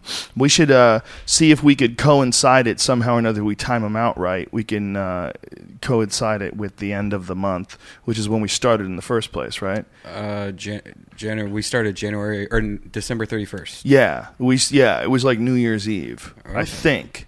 They'll, Yeah. they'll they'll probably know before us, Yeah. but it seems like that'll wind up around there. Yeah, You know, we should probably time it to We that. should. Yeah, that'd be cool. and so we'll do uh, a a, a three year anniversary. We've been doing this for three years. That's crazy. Is that ridiculous? Yeah, I got a pee too. Do you have any robot questions for this dude? I don't know. He's probably taking a big stinker in there. He's He- taking a little long for a snapping one pee. off. He might be beating off all this talk about sex and robots and robot fuck dolls in the Palmdale Desert. Let's check the toilet cam. I think uh, robot fuck dolls is probably going to be one of the first things that people invent besides maids. You're Yeah. gonna look if you can make like a Tera Patrick looking maid, you're gonna fuck it. It's gonna clean your house and you're gonna fuck I it. I think it's gonna start off as a pet. At first, it's gonna be some kind of like animal, like a cat. I got a robot pee too, man. We're talking about Tera Patrick as a robot that you can fuck. Elaborate, please. Tera Patrick. Oh, I'm taking over now, huh? Huh? And you, Brian? Yeah. Uh, so, what do you think about the uh, Olive Garden? I think the Olive Garden's pretty pretty nice. you know that there's a list of companies, including the Olive Garden and Red Lobster, where they're like cutting everyone's hours so they don't have to give them health care. Have you heard about this? It's like Red Lobster, Olive Garden, like all these legit companies, and they just because of that Obamacare, they're cutting everyone's hours. And it's pretty fucking weird watching these companies do that. You know? Yeah, it's sort of weird because you see that they're, the com- the corporations have rebounded and they've got all this money, but they're still not like quite trusting Right. that the economy is better. So they're they're sort of sticking with all the cuts they made, Right. and sort of like you know riding that as long as they can. Do you collect robots? Do you have like a collection of toys Man. or like you know or People give me robots a lot Right. because you know I'm the robot guy. I've been studying them, and you know, so I have a lot of them around the house. Like, but I don't have to collect them myself. I do like some of the robot art. You know, Yeah. Eric Joyner, he does all these robots and donuts. oh wow. Cool. Yeah, no, it's it's it's pretty rad. I remember the first robot I ever created uh, back in the day. That you had an erector set, and I don't know if you remember that. It used to be like this yellow case that you would open up, and inside were like these miscellaneous motors and like metal pieces that you could put together. And one of the things that they give you instructions for is how to build a robot. And this robot was just like uh, I think it had like eyeballs that were light bulbs, and it moved and stuff. But as a kid, it was like "Oh, I built my own robot. There were like a lot of '80s robot kits that Yeah. you could buy, and they were like, "Look, it's a robot. Right. You're gonna get a robot," and then you get it, and you're like, "I don't know." It's like Revenge of the Nerds. You know, they have that robot, and you're like, "I don't think it can really." You remember Napoleon Dynamite where the uncle got a time machine? And he kept trying to use it. Right. yes, it's like that stuff. I have to. I, I, t- I told a friend to meet me at five, but I, uh, I gotta text him real quick. I'm so sorry. Oh, that's oh, okay. we man. actually almost Yeah, we we're actually have almost five done. minutes. Oh, okay. Well, all is right this then. really? Oh, we're almost done. Oh, time 10 flies, minutes. man? I didn't- Ten minutes. yeah. It was a long ass podcast, dude. It was fun though. um, listen, um, if anybody wants to get a hold of you, they can get a hold of you on Twitter. Um, your uh, your Twitter is what is it again? It's Daniel Wilson PDX. Daniel Wilson PDX, ladies and gentlemen. I have to repeat it just in case they didn't hear you, even though you were very clear. Daniel Wilson PDX, folks, and you can uh, also uh, go to his website, which is Daniel Wilson, DanielHWilson.com, and the book is Robopocalypse. Did I say it right? Robopocalypse. In Germany, in Germany, it's called Robocalypse because the po means ass. Oh, And really? So the the German editors were like, "Hey, uh, so we don't really want it to be like robot ass apocalypse." You know, Oh, like that sounds it's A whole perfect. different book. That sounds better, man. Why? why- I might have to do a rewrite. Just Yeah, they're, they're censoring you, man. The fucking the man is trying to keep you from selling books. That's that's fucked up, dude. Um, and uh, this um, and Amped is the other book, right? Yeah, yeah. It's on Kindle or and all that stuff. yeah, right? they're in bookstores. They're on Amazon. And Oh, it's actually on Audible. I got one of those no, uh, yeah. Barnes and Noble Nooks. Mm-hmm. It's pretty badass, dude. Mm. I got it when I was in San Francisco. I like it. Tell me when you get a real tablet. What are you talking about? I like that too, man. But I like for fan. reading. You know what I like about it? That it looks like it looks like print on paper. It doesn't have that look of like an LCD screen. Yeah. You know the way uh, the the Kindles look. Yeah. You know, Kindles and the Nooks. They both have that sort of same Yeah, they're supposed to look to like it. paper. I like Yeah. the paper look. Yeah. Yeah, I like that. I think it's less less eye strain for for reading. But you can get your shit on that, right? Yeah, yeah, absolutely. Everything, absolutely. And what I love about that is on Kindle, if you like highlight something, you know, in the book, then that stuff can be shared.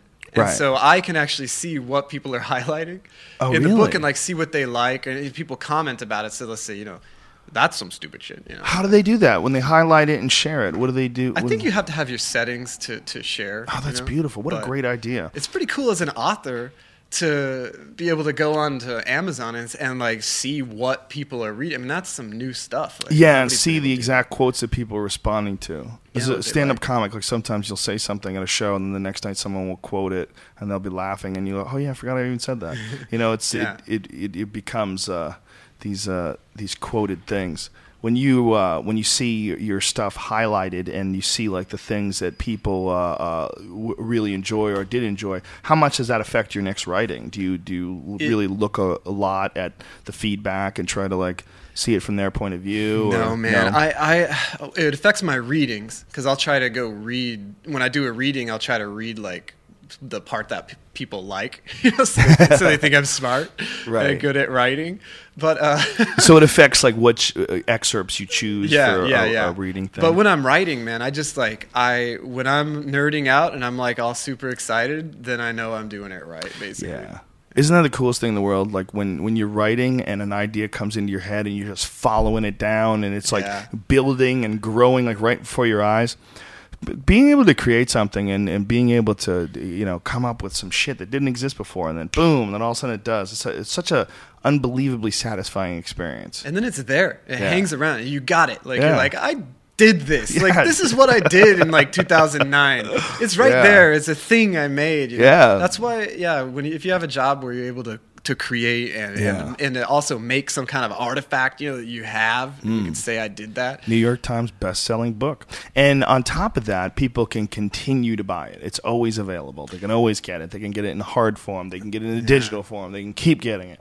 I'm pretty curious pretty what, what this movie is gonna do for it. You know? Oh, it's gonna blow Like- through the roof. If you just only had a few bitches getting rape choked and gagged and ball gagged and, and mouth fucked, you just gotta have them abused a little bit more. Do your books Yeah. go in order at all? If I'm ready to buy them, or Uh, no. So Robopocalypse and Amped are two different standalone. What are your books. theories on this Fifty Shades of Grey thing and why My women are into getting their mouth spit in and stuff like that?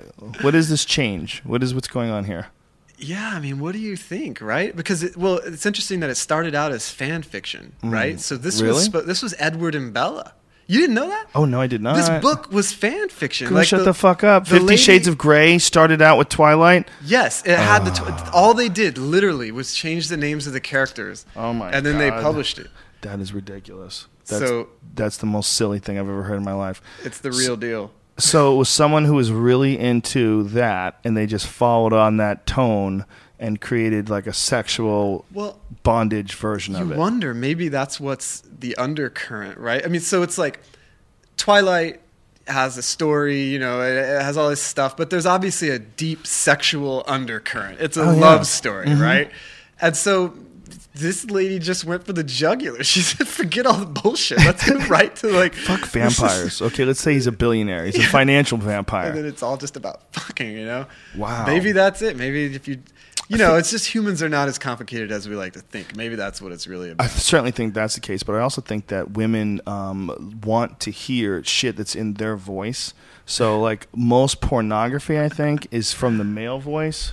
Just What is bought. that? I just bought his book. Boom. Nice. I see How you got Ernie. is that, you got dude? Ernie Cline next Powerful to me. I'm in good company. applications. Oh yeah, have you read that book? Sure, I love Oh, it. I'm, oh, I'm, I great. blurbed it. My blurb's on that book somewhere. Yeah, I'm reading it right Do you now. think Apple will ever shrink that bitch down so it fits in your pocket? it does fit in my pocket?